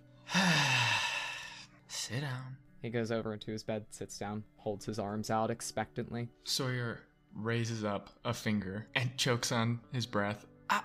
Hmm. And then walks over and sits next to you. You had a really strong start. Yeah, we, um, well, first off, we should officially date, I think. And I'll look over at you, half expectingly, wide eyed. Caleb crosses his arms over his chest, and the look on his face is like it's so disgustingly fond. He's actually biting his lower lip, trying not to smile too much. And he just goes, mm, mm-hmm. Yeah, I like the idea of that. Okay, good.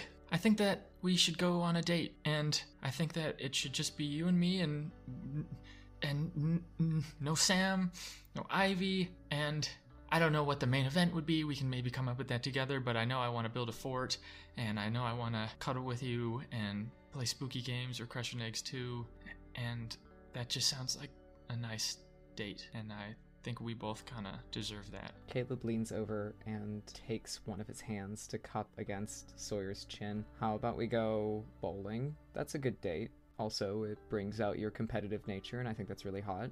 Oh yeah, I kind of forgot about. No, that. it's good. It it's is? good. Yeah. I like it. Okay. And then we can come back here. And I mean, if you're already so riled up from bowling, We could skip the fort. I think. Yeah, that can be for another day. I thought I do. I do really want to make a fort and like cuddle up and get all cozy. Like that just it just sounds so awesome. That can be another date. So what I'm hearing is we're planning two dates already. I have a feeling that the first date's gonna go pretty well. Yeah, I do want to actually tell you something though. I'm all ears. I'm not the best with words, even though I spew a lot of them out. And I think you already know this, but um, I will always be there. Whether you're at a different school, whether you're ignoring me, hopefully you don't, again, or whether you're right in front of me, but you're kind of not present, I will be here, always. I didn't tell you why I was ignoring you, did I? I never brought it up. You know, I, yeah, no, you didn't tell me. I was just sort of, really, you know, I thought we were past it, didn't want to bring it up. But yeah, why were you ignoring me? He moves his hand down to take one of yours and hold it together on your thigh. My boarding school, I made a scene. I didn't think that I had to worry about the wolf, about the inheritance. It wasn't mine, it was Adam's. He was the one that had to control his temper. There was a guy, I thought he liked me. I thought he liked me a lot. And I was so stupid for him. I would do anything that he wanted. And then he publicly humiliated me, called me a freak and a weirdo because who could like you? And I got so wrapped up in it that I snapped and it came out. and there was a lot of cover up that had to take place. Uh, he's fine, by the way. Um, his cast is off now. But it was a lot. And I came home and Adam was weird. My parents were weird. I mean, I'm sure they had a lot of legal issues that they had to deal with but I felt like a freak and a monster. And then here's Sawyer. I don't know if you've ever heard about him before. He's this kind of dorky guy. Real lame, I heard. No, he's not lame. He's just passionate about everything that he loves. He cares so deeply, and I thought that if he saw me for what I was, that that would go away too. And so, great idea I had. Just pretend like he doesn't exist distance yourself from him, Caleb, and then you won't care about him anymore. And I didn't think about how much that would have hurt you. I'm sorry. That was cruel, what I did. I didn't take into account your feelings, romantic or otherwise. I just made a decision for the both of us. It was a real dick move. Sawyer starts kind of giggling. I, I sort of got in a fight too over the same stuff about you. It's a little bit before you really started school, and I got a little angry. I missed. I got hit pretty hard. I I hope this goes without being said, but I have always seen you. Caleb looks down at their hands, squeezes. I think some part of me has always known that. Sawyer will lean in and put his hand, slide the hand against the back of your neck, and kiss you. Caleb takes the hand, moves it up further, and clenches it so that you're grabbing at the like the ruff of his neck, the back of his hair, and then pushes forward, kisses you harder. Sawyer starts to grab onto your shirt, starts to pull at it, starts to grab your hair a little harder, leans into you, and attempts to push you backwards onto the bed. Caleb, surprisingly, goes very willingly. Sawyer starts to move his hand down and starts to unbutton and pulls back. Is this okay? Caleb pulls back for just a minute. Uh-huh, uh-huh. Can I can I keep my shirt on though? Whatever you want. Fuck. Okay, yeah, yeah. And then reaches down, undoes his belt buckle, and then moves back up, no patience, and starts biting at the side of your chin, working his way down your neck. It's all teeth. I think we're good there. It'll go fade to black. Pharaoh, your phone rings and you look at the caller ID and it's your mom, which isn't weird in the sense like your mom has been periodically checking up on you for the last few months. But it's always like she texts at the worst time. She'll be like, hey, sweetie, how are you doing? And you respond, she's like, oh, I'm so sorry. I'm on ER rotation, gotta go. Or it's at 2 a.m. in the middle of a night shift. Or it's like 8 a.m. and you text her back. She's like, oh, I'm sorry, I worked last night. I have to go to bed now. There's never seems to be a good time, and there hasn't really been a phone call. So it's a little bit odd that randomly at the beginning of December, you had a phone call from your mom. My mom's not a big caller anyway. She usually just texts, so this is weird, even though this whole last few months have been kind of weird. So I answered and be like, hey, what's up? Pharaoh, it is so good to hear your voice. Yeah, yeah, you too. How are you doing? I'm doing good. You know, school has been great.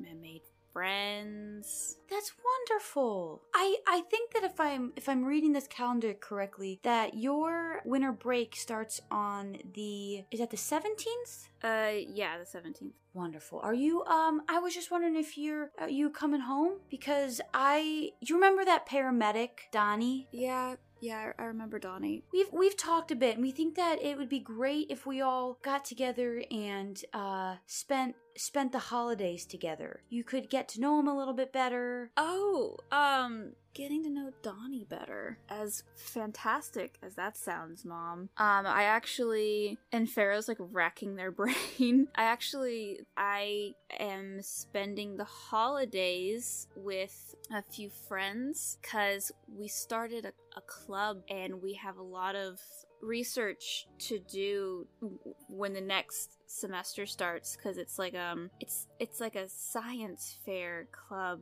so we were just gonna hunker down you know because i don't want to lose the scholarship Oh my so- good, no, I don't want you to do that either. But you you don't think you could even get off just for just for the couple days and come back? I would love to, because Donnie, he and I have had some riveting conversations in the past. So I am so looking. F- I would love to just sort of talk to him more.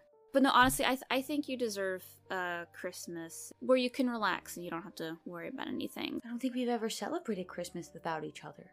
They have to bite their tongue from saying something like it's every Christmas because their mom works an ER center and the holidays are like the busiest time. They rarely actually have anything more than just like a cursory Merry Christmas walk through as she rushes out the door. If they get to see her at all, they oftentimes would go to the hospital and spend hours waiting for their mom to pass by so they can get a couple words in with each other. And every time one of her boyfriends, girlfriends, whatever stays over, it Pharaoh is put farther on the back burner than they normally are anyway, so they know that if Donnie's there, their mom's not going to talk to them. Really, not out of maliciousness, just out of distraction or something. They haven't quite figured it out. In, in, instead of being snarky, they just say, "I know, and I'm I'm gonna miss you a lot. We can still call. Um, maybe we can, know, video chat or something. Well, I think that would be lovely to to video chat on Christmas. Yeah, let's let's do that. Pharaoh knows there's like a fifty percent chance that's not even gonna happen. Well, I'm very I'm very sad, and Donnie's gonna be sad too that you can't be home. Ah, poor Donnie. I'm hoping that your club helps, and I and I hope that you uh,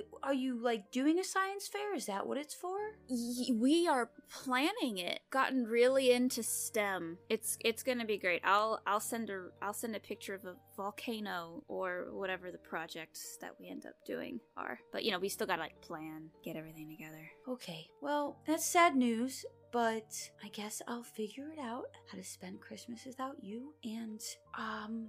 I, I'll, I'll talk to you soon, okay? Yeah, yeah, we'll, we'll talk soon. Send Donnie my regards. I'll let him know you said hi. Uh, you hang up the phone, and Beauregard is kind of like climbing around your bed, and you hear a call from the kitchen. Pharaoh, dinner's ready. Pharaoh scoops Beauregard up and pushes the door open and says, "Is it lasagna again, or did you like figure out something else you can?" Did you not want it to be lasagna? No, I do. I just think that it'd be great if you added something else to your repertoire. Well, the thing about lasagna is that you can eat it for like three days. Yeah, I know it's very useful. I gotcha. You finish your homework? They kind of plop down and start poking at their food, and they look up at Elias, who has been way chiller than they thought he would be in the end. They tried to keep things like super like business or whatever at one point, but that quickly faded once Pharaoh realized how easy and how fun it was to mess with him, and once they sort of created a little bit of a bond, but they sit down at the table and start like scarfing down the lasagna. But even before he gets a chance to sit down, um, so I have a question. Oh, hold on, what's up? So, um, I had a question for you. He starts cutting into his piece of lasagna. Yeah, you know, if it's about class, I can't give you any pointers. That would be cheating. Oh yeah, because cheating is so bad. So, do you like? Do you go anywhere during winter break? Like, do you? Is this just like your school home, or like, do you get sent on like other missions, or Well, this is my home home. some people like go on vacations or whatever? You don't have any plans? No, I don't have enough vacation days lined up from either of these jobs to get. The agency doesn't give you enough vacation days. I just don't have enough saved up for to make it worth it. Also, you have to like be with them for like a certain amount of years, and every year you get like one more vacation day. It's, it's a stupid rule. So good thing I'm starting now. By the time I'm 50, I'll be able to take a week off. He looks a little shocked. Did you want to continue on? That was that was that was part of the thing that I wanted to talk with you about. I have never had like a job with money being given to me before, and I find that I like it a lot. What type of job did you have that? Because isn't that the definition of a job? Well, it wasn't so much a job as it was. Well, listen, I've seen your files if that's what you're talking about. Yeah, so stealing is much easier, but it also comes with more risks, and it's not as fun. So my my mom, uh, she's got someone staying over during the holidays, so there's not much room for me over there. So I was I was just gonna wonder if you were staying here for the holidays, if I could also keep crashing here. I know that wasn't part of like our arrangement, but it'd be way easier than like trying to find another room or something somewhere. So I I just figured I'd maybe like ask that before I started going around like trying to find an apartment or something. I don't know. I don't think that anybody is going to rent an apartment to a 14 year old, but you can go try. That's fair. That's fair. Um, I don't quite look old enough for my fake ID yet. Pharaoh, you don't have to go try. They like smile and then look at the big casserole dish of lasagna and like reach across and like just scoop out another big plateful. And they say, So, do you know if my job is done or if I could still get paid to just sort of like hang out with the trio? We're gonna have to take that question to Agent Drummond. But Agent Drummond doesn't like me. She likes you in the sense that you're. I think her ponytail's too tight. She could probably get a lot of tension relief if she loosened it a bit. But I think technically this part of the job is done. But um, we do have the fact that there are people who saw some things that they shouldn't have seen. Uh, the fact that uh, there are probably going to be many more supernatural events in this area, seeming as like whatever was keeping them out isn't really doing that anymore. So um, I think that there's a good chance that she would have more use for you. But also, what we're doing is kind of illegal. Wait, what do you mean? Because you're 14, your mother does not really know where you are. She's fine. I told her I was like at like a cool new boarding school. And, and we made fuck. sure that you had the papers to prove that, but Yeah. you're you're very very very much underage. And this was to be a uh, one-off because we were giving you a way out of going to jail. I feel like that was kind of coercion, but I'm not complaining. You were given an offer and you accepted. Okay, so so what I'm hearing is I need to do more illegal things to almost get thrown in jail, and then have you sweep in and like pluck me. This is way, way, way past my pay grade on the understanding of how they get away with this. I simply am your handler. I just make sure that you don't die. Hey, remember when I told you about the flaming skeleton? I was there. think maybe you should fight a little harder. Is all I'm saying to keep me around. You know, when you jump headfirst into an exorcism and don't text me until you're already there, that's a little bit difficult for me to do. Ah, well, li- well, listen. Plans change sometimes, and maybe emergencies pop up. I was not prepared for. I showed up, did I not? Yes, you did. I appreciate it. There that. you go. Okay. But I can still crash here during winter break. For winter break, we'll see what happens after. Cool, cool. Well, then the next school year starts, and since I'm a minor, you want me to get my education, right? Like, it's very imperative that I stay within the same, like, environment because studies show that, like, a lot of change can be disruptive to a young mind. You don't want me to have a disruptive mind, do you, Elias? Pharaoh, your job is insane. You're gonna have a disrupted mind. It's all about damage control. We will talk to Agent Drummond after the holiday, which you will spend here eating my lasagna because you know you love it. I don't know what you're talking about, and then shoves a huge shovelful just, like, into their mouth. It is a week and a half into December. You still have a little bit of school before winter break hits. And you, Caleb, and Sawyer get a text in your group chat with Sam that says, Okay, I am sick of this. We have to do this together or we stop doing it at all. My mom said you can come over. Be here at 5. Okay. Cool. You guys get to Sam's house. You both have been here before. Sawyer to apologize, Caleb to just, you know, see their friends. And you knock on the door and it opens really much before you get your uh, knuckles against the wood. And Sam goes, Thank goodness. Took you long enough. What's with the sass? Yeah, where's this coming from? The sass, the sass is because we could have had this game fucking finished. And they stop and they like listen for a second to their house. Okay, she didn't hear me. We could have had this game freaking finished. But we have not been able to work as a group. And I'm over here doing my thing, and you're over there doing your thing, and you're over there doing your thing. And it is not working. Let's do a game jam. With an absolute deadpan face, Caleb says, My brother died. Yeah, Caleb, I'm aware. I was there. Yeah, he's super dead. Like in the ground, cold. My mom's in a coma. They look at Sawyer. They look back. I am sorry. I've said this before to both. of you. I am very sorry that you are going through what you are going through. But can we work on the game now? Yeah, let's do a game jam. 24 hours, let's do it. Okay. Okay, I gotta show you guys what I've done because you've been missing out. Lead on. They lead you into uh, their bedroom, and every so often they kind of like glance back at you. And Caleb, I think you can read that they feel bad, but they don't know necessarily if they're supposed to feel bad. And they also have no idea at all how to deal with a situation as such where their friends feel bad, except for ignoring it entirely and trying to make their friends feel better. So they're in this space of like, what if we do a thing that nobody has to think about anything else for a really, really, really long time? And that's what they're trying to accomplish. And you can just kind of see, like, in the way they're kind of like nervously, like, making sure you guys are following them. So Sam gets into their room, and it's just a small desk with big monitor on it. And they're like, okay, update me. Where are you, Sawyer? In the pro in your process. Concept art is like pretty much done. I've written a couple of like side quests. Ah, I mean, Caleb, I've got, and I reach into my bag and I pull out little portable hard drive. I've got chunks of the dialogue and some of the other like narration over top uh, set at least for the first level. Uh, the second level I need a little bit of help with because like we talked about like the platform sequencing being a little bit different, and I want to make sure that I hit those beats. Oh yeah, and I also started working on um the like a just like an eight bit like the soundtrack? I know we didn't. I know we didn't talk about it like that much, but I See, just like, this is the thing. This is when you with text. You other text. You and go, "Hey, I'm gonna do this thing because it's cool, and I would like to know the cool things." You were working on the theme? Yeah, it's it's not like that big big of a deal though. It's just like if no, if, if, if it's bad. I was working on this. Actually worked out great. I was working on the ambiance, so like the soundscapes. So let's let me take my. Let's just play them at the same time. See if they work. You guys are too in sync. I hope they don't work. Their eyes are just narrowed at you. I, I turn to Sam and I go, "Dead brother." You can't use that forever, but it's only been about a month, so you can still use it. I'm gonna milk it for all it's worth, Sam. Hey, do you remember that time that we tried to get Adam in trouble at a party and then I broke my face and then we still tried to get Adam in trouble at the hospital? We didn't succeed. Caleb like puts puts a hand over his face because it's hard to forget. Actually, it's that was pretty good. That night was very different for me. Oh, that was a very different night for you, huh? Goes back to computer typing.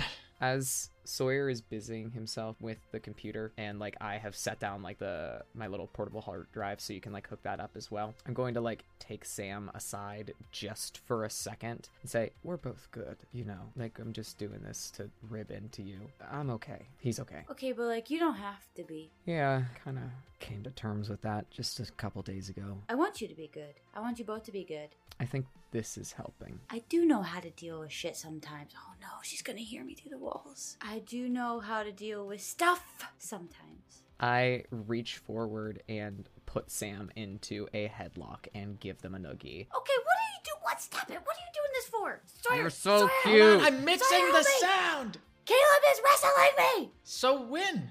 I'm not wrestling you as I You start to my like, lanky noodle shake arms? them from side to side. They are made to sit in front of a computer and type, not to fight off a friend. I grab both of Sam's shoulders and push them forward and then sit them down in uh like the chair next to Sawyer and then I'll go ahead and pull up like a stool that's in the room as well because Sam does not have enough seating here and I'll pull it up right behind where Sawyer and Sam are so I'm like looking over both of their shoulders Sawyer starts rubbing his hands. He sits back. All right, first kind of big milestone. Let's boot up the start screen and see if the uh, if the sound all mixes. I'll press spacebar. Sam gets really, really close to the speaker and listens without making a comment. Caleb is looking in his lap and staring at his fingernails and picking the skin around his fingernails and trying not to look like he's blushing too much because he's actually really, really nervous. And this was actually super important to him and he really wants them to like it, but he's really uncertain.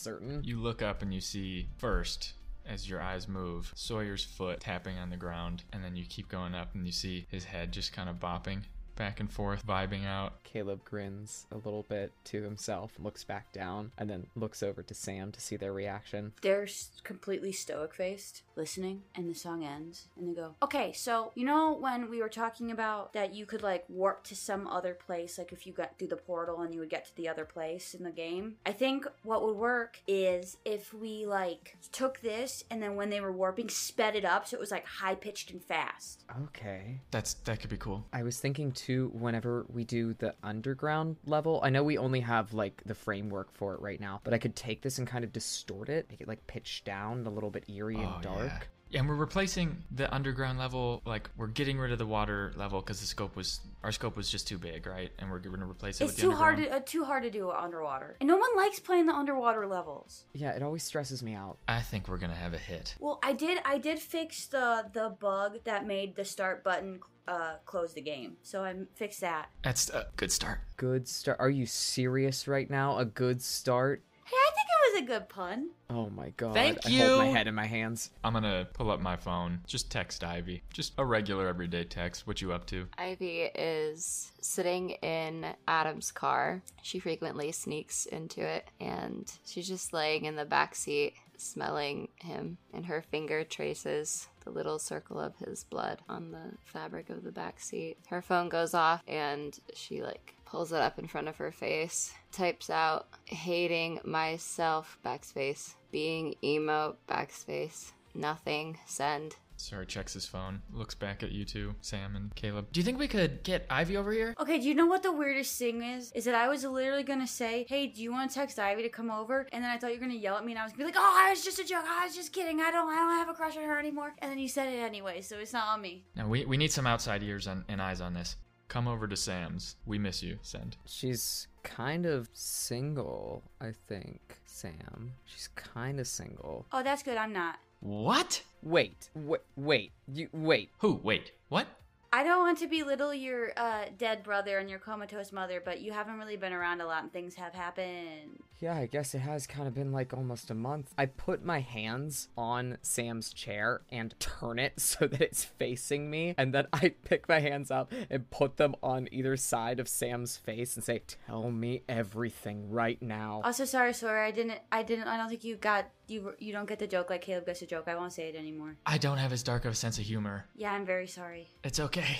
Also, do I know? I know, right? I know who it is. I know. Don't don't tell me. I know. Okay, tell me. I just assumed that everybody knew because you dressed me up like a duck, and apparently that worked. I didn't like the duck, but the duck worked. It shows off how cute you are. Oh, I don't know if. I mean, I'm not like single, but I don't know if it's a fish. You know that that whole thing. That's so confusing. You're not single. I just said I wasn't single. I was affirming. Thank you. But I don't know how it works. Like it's really weird because like we're dating, we're not dating, but we're like together. We're not official. Those are the same three words. The person that you really want to ask about all this is on their way, I think.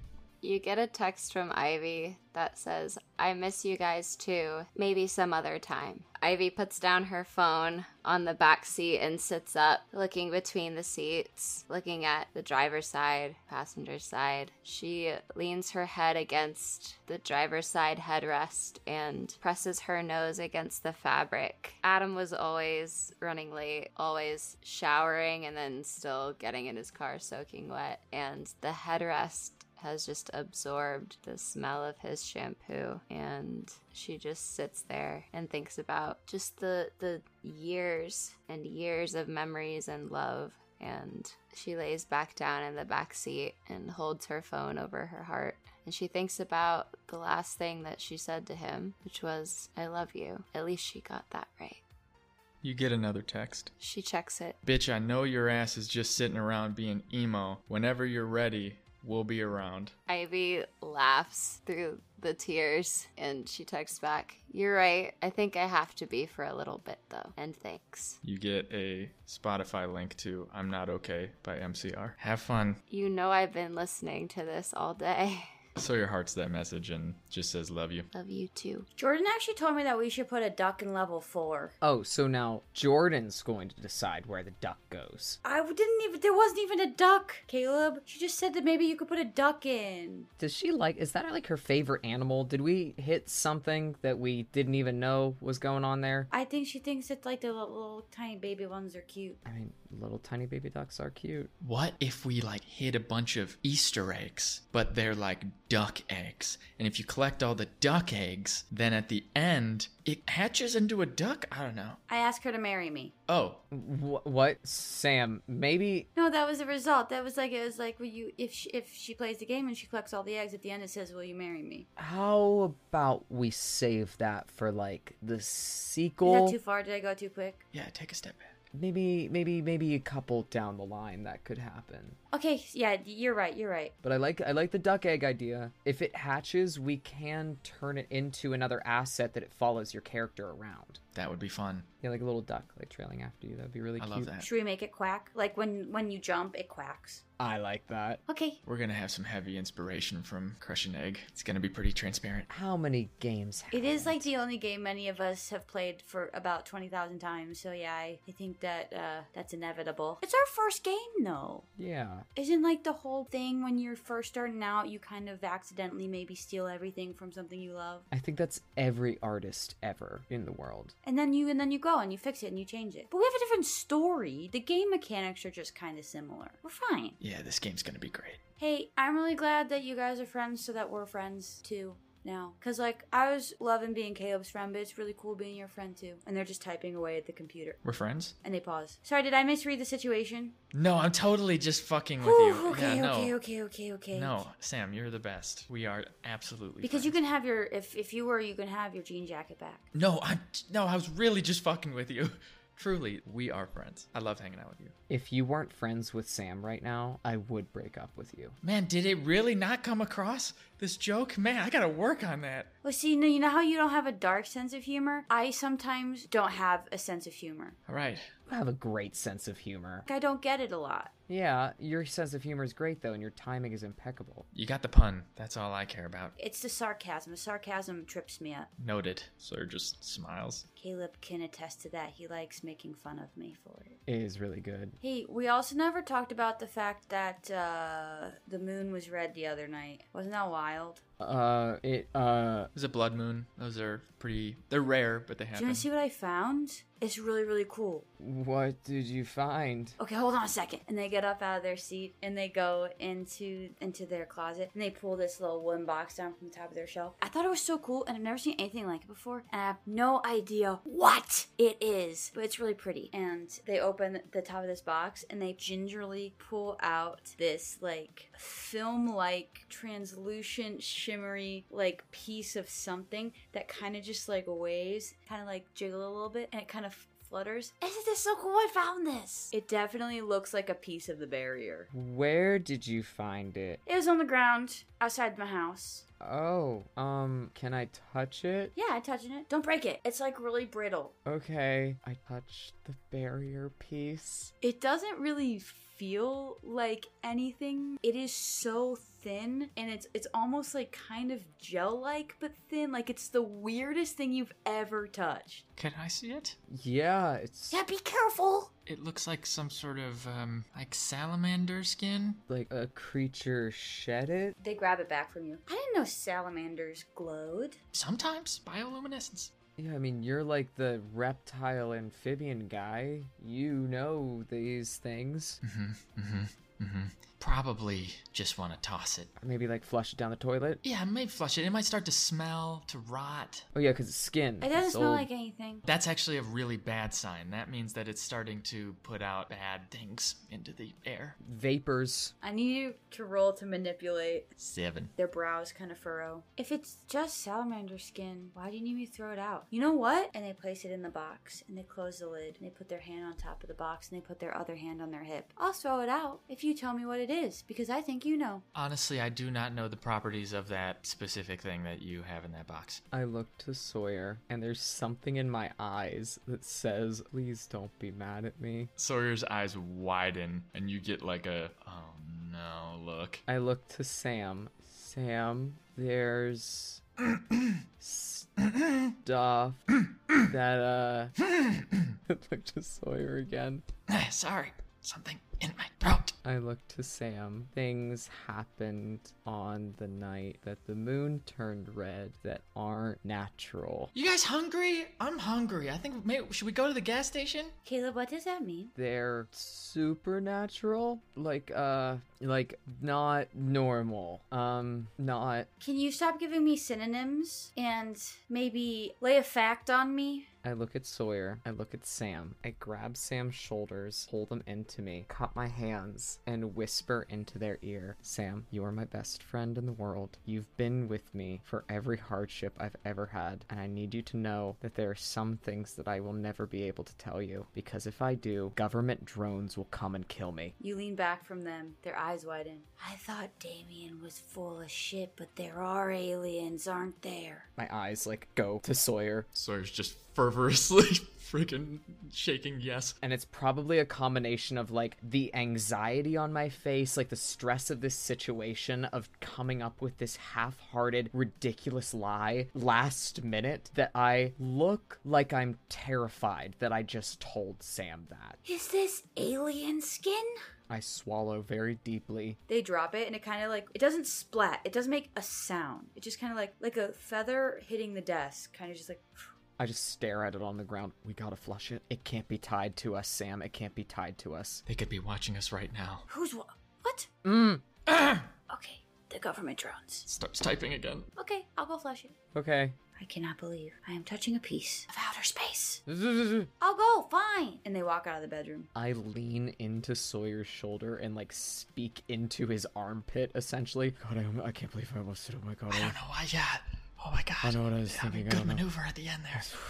So it's shocking to me too. You guys hear the toilet flush down the hall, Okay, aliens. and they come back. I feel like I'm gonna do. No, it's fine. I haven't told him yet, so it's fine. It's not a lie if I haven't even told him. Who? Damien's gonna hate not knowing about the alien skin. Sam. He's gonna figure out something or other, some way or another. Sooner or later. And let's be honest, this is Damien we're talking about. If you were to find something before him, I don't think he'd ever recover. That's true. Okay, so let's do non alien related topics, such as the video game. Video game. Video games. Ducky McQuack. or just squints. Sits down, starts typing into a code box. We like shouldn't put like a UFO in the game, right? That would be weird. No. Okay. I think, yeah, what happened to just switching the topic? Well, it's just kind of like there now. Now I know something, you know, that I wasn't I supposed know, to and know. And you gotta you gotta block it out. You gotta think of something Block it else. out. I am actually hungry. Should we go get some food? We could just go to the gas station. Okay, yeah, let's yeah, go to yeah, the gas yeah, yep, station. That's a good yep, idea.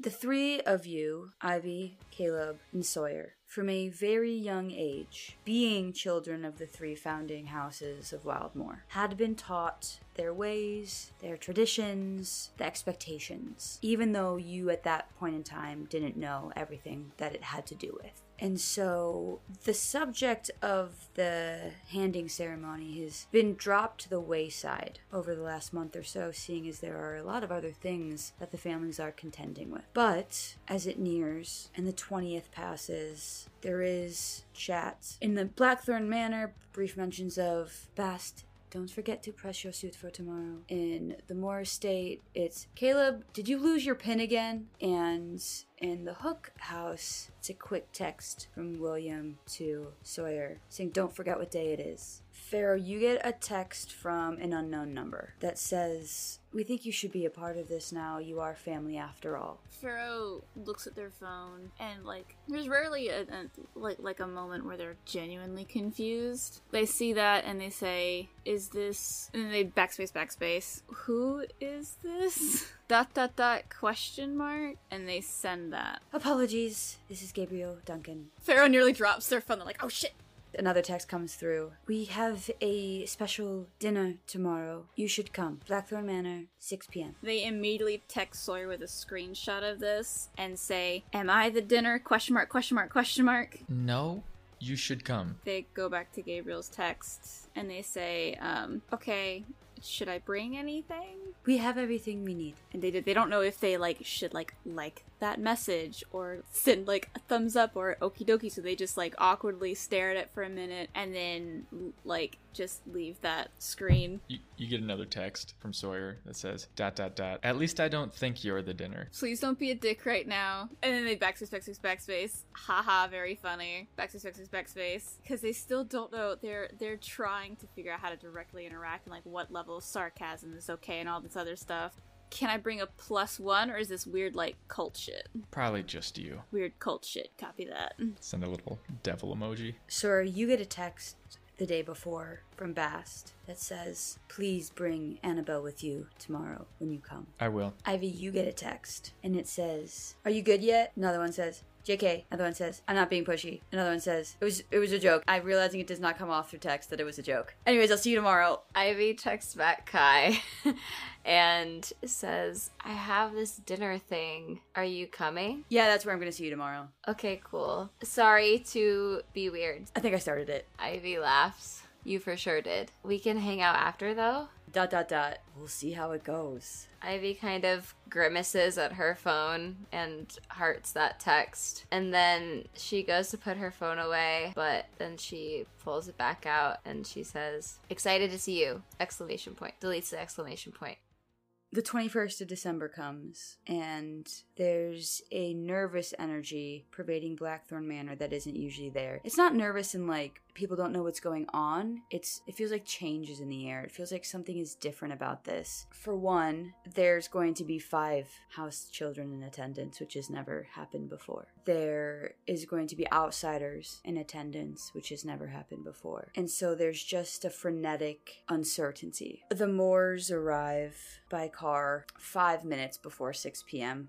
Sawyer with Annabelle rushes in the door about eight minutes after 6 p.m. And Pharaoh comes strolling in about a quarter after 6 p.m. And for the first time since that night, the four of you are all together again. In the unknown, waiting for whatever is about to happen. What should happen is that Sarah Moore should be passing off the stone to Ivy. But Sarah Moore arrived without the stone and is currently in the other room laughing with your dad's. Annabelle is kind of following Sawyer wherever he goes in Blackthorn Manor, and William is nowhere to be seen. But you have a moment, the four of you. Fancy seeing you all here. You've been waiting to use that all night, haven't you? Yeah, I've been thinking of some sort of I could see it eating you alive. Actually, I do have something kind of interesting. I haven't really told you guys this yet. I like saw all of history. Please explain. Is that what that was? Y- yeah, did you?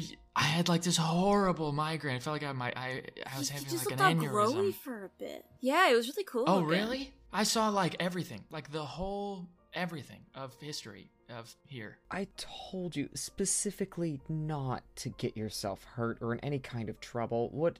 How did you do that? Why did you wait so long to tell all of history? Glass ball, Sawyer. Yes, So weak. noted. I'm a motherfucking prophet. Like a human glow stick. Oh my god, Pharaoh. So when you went full, and then I do the like the cracking motion that Pharaoh just made and go, Whoa. What happened next? I came to head hurt. I don't know. I didn't have a whole lot of time to honestly comprehend a lot of it. I, we were kind of on to the next thing. But he was okay, obviously. I didn't let him die. Yeah, if we could all stop making a cracking of a glow stick motion every time we refer to Sawyer, that would make me feel a little bit better. I'd feel a lot better too. I didn't crack. I didn't reverberate.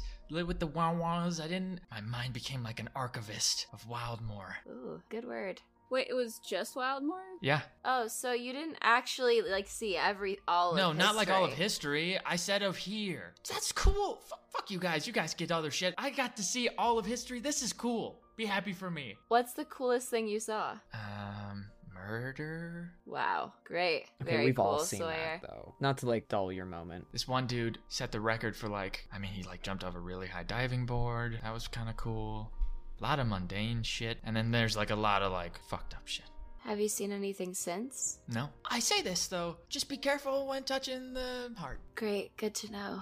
I would take some Excedrin. It's alright, I'm already working on it. Well, I think the plan is to not touch the heart again. At least. And I look to the room where I can hear my aunt's laugh echoing. There's something still, too, that I'm not used to hearing it again. That when I do hear it, it makes me smile instantly. I don't think it's ever supposed to be touched again. So is it like you just have to stand guard outside now? Beats me. I don't know. I don't know. I mean, I'm supposed to be doing it, and I don't even really know what it means. Well, I mean, Sawyer, you saw the history of everything. You watched how it went from hand to hand to hand to hand. Now, if it stays put, I mean, I guess we just kind of make sure no one touches we it. try. And all of this, and he kind of like motions around the house, the party, all the people dressed up, stuffy formalities. Yeah, Pharaoh, you realize that you did not get a dress code. This whole time, Pharaoh's been in like their normal jeans and a fucking t-shirt, and they are fuming at Sawyer for not telling them there's a fucking dress code. But they also are like, I could also booby trap the hallway to it if that helps. We could do a whole like keep to keep it safe. Yeah, I mean, it wouldn't not help. Pharaoh, I'm pretty sure I'm the booby trap. Yeah, but like you're not. Are you planning on standing next to it for however long? Fuck You Got a life, right? Yeah, I have a very rich and varied life, Pharaoh. So booby traps, they're perfect. I think the point of it all, though, is whatever we decide to do, it's in our hands now. Are very skilled, very knowledgeable, very teenage hands. Yep. Sweaty hands. You see Pharaoh kind of like blanch a little bit, like, wait, I don't want to be included in this particular thing. Actually, hold on. Like, they kind of lean to you, so they're like, wait, am I expected to be part of the girls' cult or group or like what? Uh, th- you're here, Well, yeah, aren't you? because Gabriel said there was food. I didn't get. I didn't get any other context or dress codes, Sawyer. I didn't think. Ask more questions next time. Sarah, you feel a little tug on your pants. I'm here too. Do I get to do it? Yeah. And I'll pick her up. You're you're part of this team too. Yay! You're potentially the strongest weapon that we have. She clenches her fist. I could fight. Yeah, let's see those guns. And Ivy, like, with her just her thumb and forefinger, like, squeezes Annabelle's tiny, tiny bicep. Woo! Look at those. I'll take mercy on Pharaoh uh, in jeans and a fucking t-shirt. I'll take off my suit coat, hand it over to them. Then I immediately start rolling up the sleeves on this button up and like undo like the first two buttons of it and like take the tie off. They give you like the most like grateful look. They're like, "Thank you so much." This is killing me anyways. You're doing me a favor. It's probably a little bit big on them, but the majority of their clothes tends to be a little bit big on them anyways. Ivy reaches up to her earlobes and says, Pharaoh, are your ears pierced? They like pull their shaggy mess of a hair back, and they have like a triple helix on one ear and like multiple piercings on their lobes. It's mainly just like little silver studs right now, like like Claire's level shit. Perfect. Here. And she removes both of her, like, diamond drop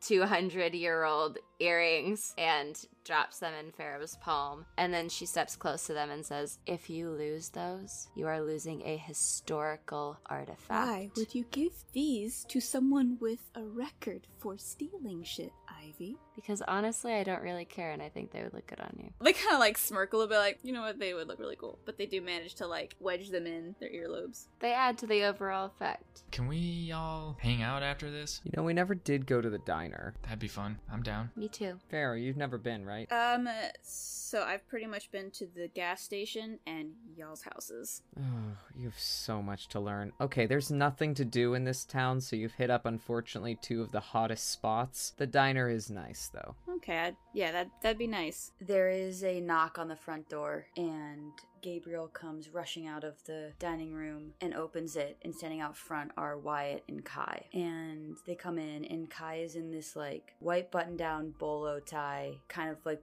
over large uh, suit jacket that's a little too big for her, and hands stuffed deep in the pockets of her pants. And she walks in with Wyatt, and Wyatt is kind of whisked one way, and Kai's just left standing there. And then she looks at all of you and like meets all of your eyes, and she walks up near Ivy Ivy and kind of like stands behind Ivy and leans close to her ear and says, I trust you. And then walks away, following Wyatt and Gabriel into the dining room. Ivy lets out a little breath. Sawyer's just looking at her, waving his eyebrows. She rolls her eyes and looks him dead in the face and just says, Not a word. Not a word. Zips his lips, opens his mouth, puts the key in. How does that work when you just zipped your lips and now the key's going right? Sawyer's just motioning like he can't speak. Caleb crosses his arms over his chest and like watches this whole display happens and goes, mm-hmm, mm, mm. Yeah, you guys are like really gay. It's kind of disgusting. Yeah.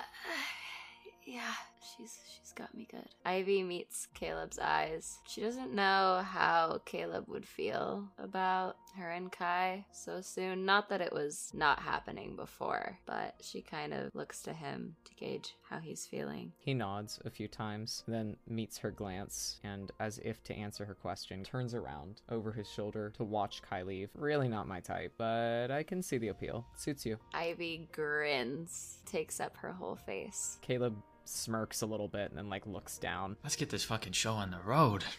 There's a, a call from Sharon Moore. Kids, if you're ready, we're ready for you. That's our cue. I grab Ivy's hand beforehand, just give it a little squeeze and say, You got this. You walk as a group into the dining room. There's no food set out, there's no drinks set out. It doesn't seem like this is a dinner party of sorts, despite possibly what um, Gabriel told Pharaoh to get them there. Their stomach growls so loud. Bast and Gabriel on one side, Sharon and Daniel on the other side of the ta- this long dining table, and Kai and Wyatt are standing at the opposite end from where you enter the room. As you guys enter, the adults are kind of leaning back, looking at you expectantly. And when you guys all kind of just stand there for a second, Bast says, "Well, it took us maybe longer than you would have liked, but you talked and we listened." And the events of uh, in early November kind of changed the course of how we look at this town. And not that our families have not always been intertwined as such, but not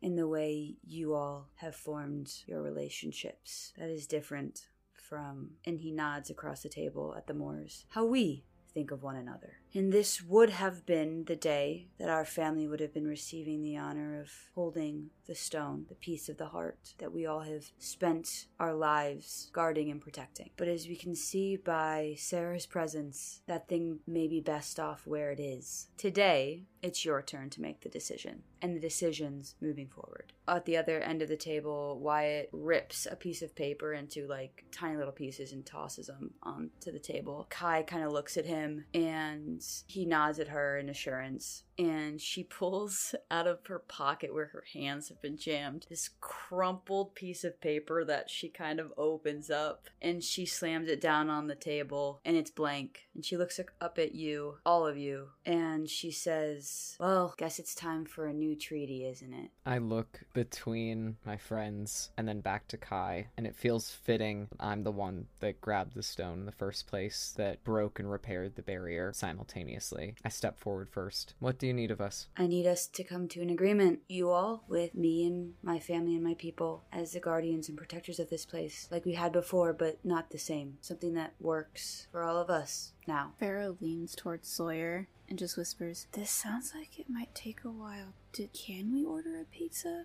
or something? Or is that like against protocol? Are you that hungry, huh? I was told there Okay, Pharaoh, I'm so sorry. I brought you here under false pretenses. Oh, Let oh no, go you, get you. no, I'll go you're get you a you're fine. No, it's I'll go good. get you no, you I'll be right to- back. And don't to Gabriel stands oh, up. No, it's fine. No, no, no. This is exactly what you wanted. Actually, Papa, I would love a pizza too with olives. Oh, I was gonna do like a nice little charcuterie board, but fine, fine. I'll order pizza. Can we get one with pineapple? I just want meat, like pepperoni. I, w- I like all of the toppings. I like I like pineapple. I like every topping, anything, whatever everybody wants. There's a moment where he looks to Bast, and Bast looks almost appalled. The man who created the seven course French meal is now handing over the power to kids ordering a bunch of pizza, but centers himself and says, Pizza it is. Maybe that should be in the treaty, like pizza at every meeting, you know? Ivy puts her hand on Sawyer's arm and says, Maybe we should focus on more important things for the treaty. And she glances over at Kai and mouths, I trust you, back at her. I, I personally vote to get rid of the two kids only rule. I think that would be nice. I'm with you. Sharon Moore pipes up and says, Well, that was instated so that the houses had a balance of power when it came to the transference of the stone, and since that isn't an issue any longer, or at least I don't think it is, it doesn't seem that there would ever be an imbalance of power. One house wouldn't have too many to hold, so it's also why all of you are here. There are three hooks here, there's one Duncan, and there's one Moore. And if you guys are fine with that, then that is how we shall move forward. Also, as you can see, we are missing somebody. We invited the people today that we thought you would want to be here, and we find it necessary to back you up if you decide that William Hook is no longer allowed to be involved in our family workings. if Sharon's looking at Pharaoh and she says that, Pharaoh does kind of shrink back a little bit because I don't know, for all their bravado, these rules have been around and they're so ancient and there's like so much like history here that they just don't understand. They have no idea like if them showing pleasure at that idea will get like a target on their back. They're kind of waiting to follow Sawyer's lead. Sawyer will step forward and put Annabelle down, hold her hand. I think that is not up to just me. And I think that that's how things are gonna go with every decision we make. We're gonna talk about it and come to the right decision. And I'll turn around and look at everyone. Caleb nods. Regardless of how many people we have in each house, we still have three houses that can break a vote. What do you guys vote? I look to Ivy. I meet Caleb's glance and then look between Sawyer and Annabelle and Pharaoh. I mean, I want y'all all around. I think we should have everyone here. As for William, though, I think that's Sawyer's decision. I hate to be the one to bring this up, but does William have any information or skills that are invaluable that we can't replicate or improve upon? I think there are things about William Hook that no one in this room will ever know completely. If it's possible to get that information out of him, I think it's worth a shot. What this new treaty is going to bring is a sense of community. We have a shared responsibility now. We're not passing off a rock from one home to another for eternity. We're taking care of it together. I, as hard as it is, don't want to start this new chapter with disdain. So I vote to keep him Pharaoh just gives one solemn nod. under the pretense that we deliberately limit his power within the family, but not kick him out. Agreed. I agree. Are you okay with that, Pharaoh? Oh, yeah, I agree. Was I also supposed to say? No, I just I want your opinion. I just yeah, I mean it's okay, important. well, to I, me I to have appreciate your- that. Okay, thanks. I just want you to make sure that you would. No, be okay that with make that makes sense. Yeah, of course. Yeah. You'll get used to it the longer you're here. Hopefully, yeah. And they kind of like give like a half smile over at Caleb. I mean, there's a lot we have to discuss. The first big thing I want to talk about, though, is, and then you kind of devolve the uh, four of you and Kai with your parents watching and, you know, chiming in if they feel like you need help or just a new direction. But the actual writing of this document is apparently between the four of you and Kai, not Wyatt. And the pizza arrives. This treaty is crumpled and grease stained, but it is official and it is signed by all four of you and Kai. And there is a sense in this room, however reluctant that your parents were to have this change, however hesitant, however nervous they have seemed to hand over the reins so openly to you all, there seems to be an energy of looking forward. Not necessarily an excitement, but um, something of the sort to a new future for this town, a new way to live, a new way to be, and a new way to hold one another close. It's not so late that Joe's Diner is closed by the time you are all finished with this. And it's a lot of work. And I think there's a sense of exhaustion of thinking of every possibility, every occurrence, what's going to happen next, how do we avoid it, how do we stop it, how do we hinder it. And you all stumble your way the few blocks from Blackthorn Manor to Joe's Diner, stumble through the, the swinging door, the bell jingling at the top as you enter. For the first time, it's the four of you, the five of you, if you count Kai, who has uncertainly uh, followed your guys' lead away from the people who sent Wildmoor spiraling in the first place. And it's the first time all of you are together in a space that isn't asking for decorum, isn't isn't asking for leadership, isn't asking for some undue respect, but in a space in which the waitress looks up from behind the bar top and says, Sawyer, it's been a long time. Glad to see you back. Yeah, just here for a couple of sandwiches and a good time. Well, take your seat. We still have the milkshake machine running. I know it's December, but if you're interested, I'm on it. I'm on it. Sawyer will walk forward and go to his regular table, kind of usher everybody in, sit down with them, just kind of pick up the menu and look out at everybody and take a breath in this rejuvenating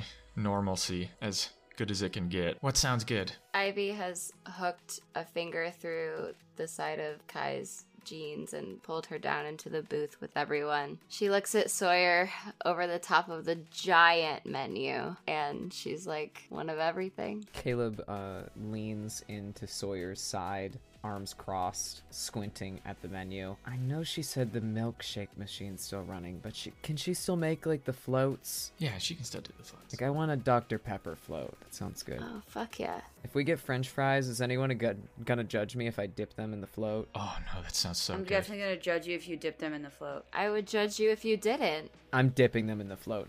Caleb and Sawyer are on one side of, the, of like this like those big circular booth things, and then um, Kai and Ivy are on the other, and Pharaoh has somehow managed to wedge themselves between like Sawyer and Ivy on like either side. It's the first time in this particular group of people. Maybe it's the environment, maybe it's like adrenaline, maybe it's just the tiredness, but they're they're sitting back and they're listening, but they're not doing it in a way that they have been this whole time, and like a trying to pay attention, get information, figure things out, make sure if it's like if there's like a safe place or like whatever. They're just sort of. It might be the first time, sorry, you've seen Pharaoh actually like sit back and relax and not in like a performative way. Whenever the fries get there, they start picking at it and they're just like, there's like a very easy look on their faces. They just listen and they'll occasionally chime in about like which flavor milkshake's the best to dip fries in and things like that. You get a thump on your forehead from a paper straw that Sawyer has shot through his plastic straw before he puts it in his drink. Hey, what the fuck, dude? I already here. Who has a straw left? I already put mine in. That's not fair. Oh, trust me, I've got I've been saving them up because he does this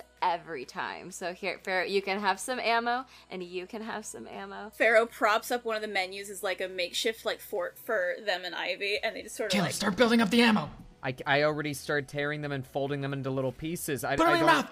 No! Don't put them in your mouth. Spitballs. Put it in your mouth. These wet, like spitball almost things go flying and stick against the red leather booth of the back seat every time they miss hitting somebody. Kai settles in and like puts her arm around Ivy's shoulders and reaches forward and grabs a fry and tosses it in her mouth. And in the midst of chewing it says, All right, so you guys are like better than I thought you would be. At Paper War, Pharaoh like looks over like they're in the middle of building like a little like mini like like paper crossbow thing with straws and shit. I knew that you'd come around. Yeah, well, you know, we all had our preconceived notions. Oh, you like us. Shut up, I didn't say that. That's so Ooh. embarrassing. you you like like, us. us. I have no problem leaving right now. I'll walk out the door. Get up and go. But the food's not here yet. Ivy grabs Kai's hand that's like on her shoulder and like pulls her closer and kind of like snuggles the bottom of her head under Kai's chin and is like, You'll like us until I use you as a human shield. Arm yourself, Kai! Pharaoh yells as they like toss a,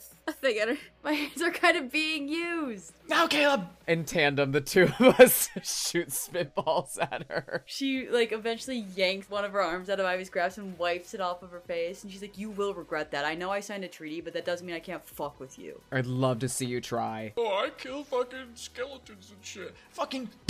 Let's shoot another one.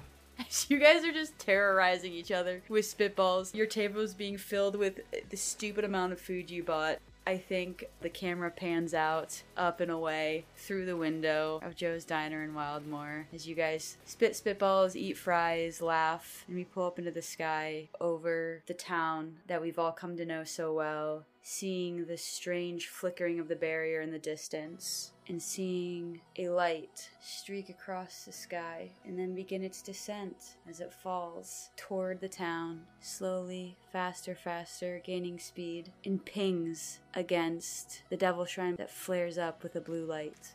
And that is the end of our first season of Queer PG Wildmoor High, a Monster Heart story.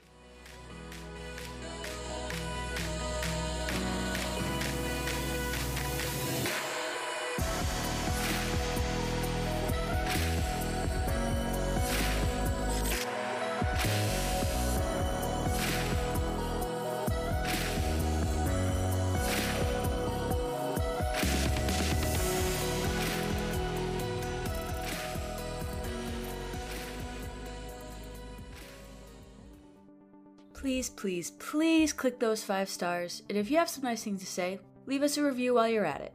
I would like to thank our incredibly talented cast for coming on this storytelling journey with me.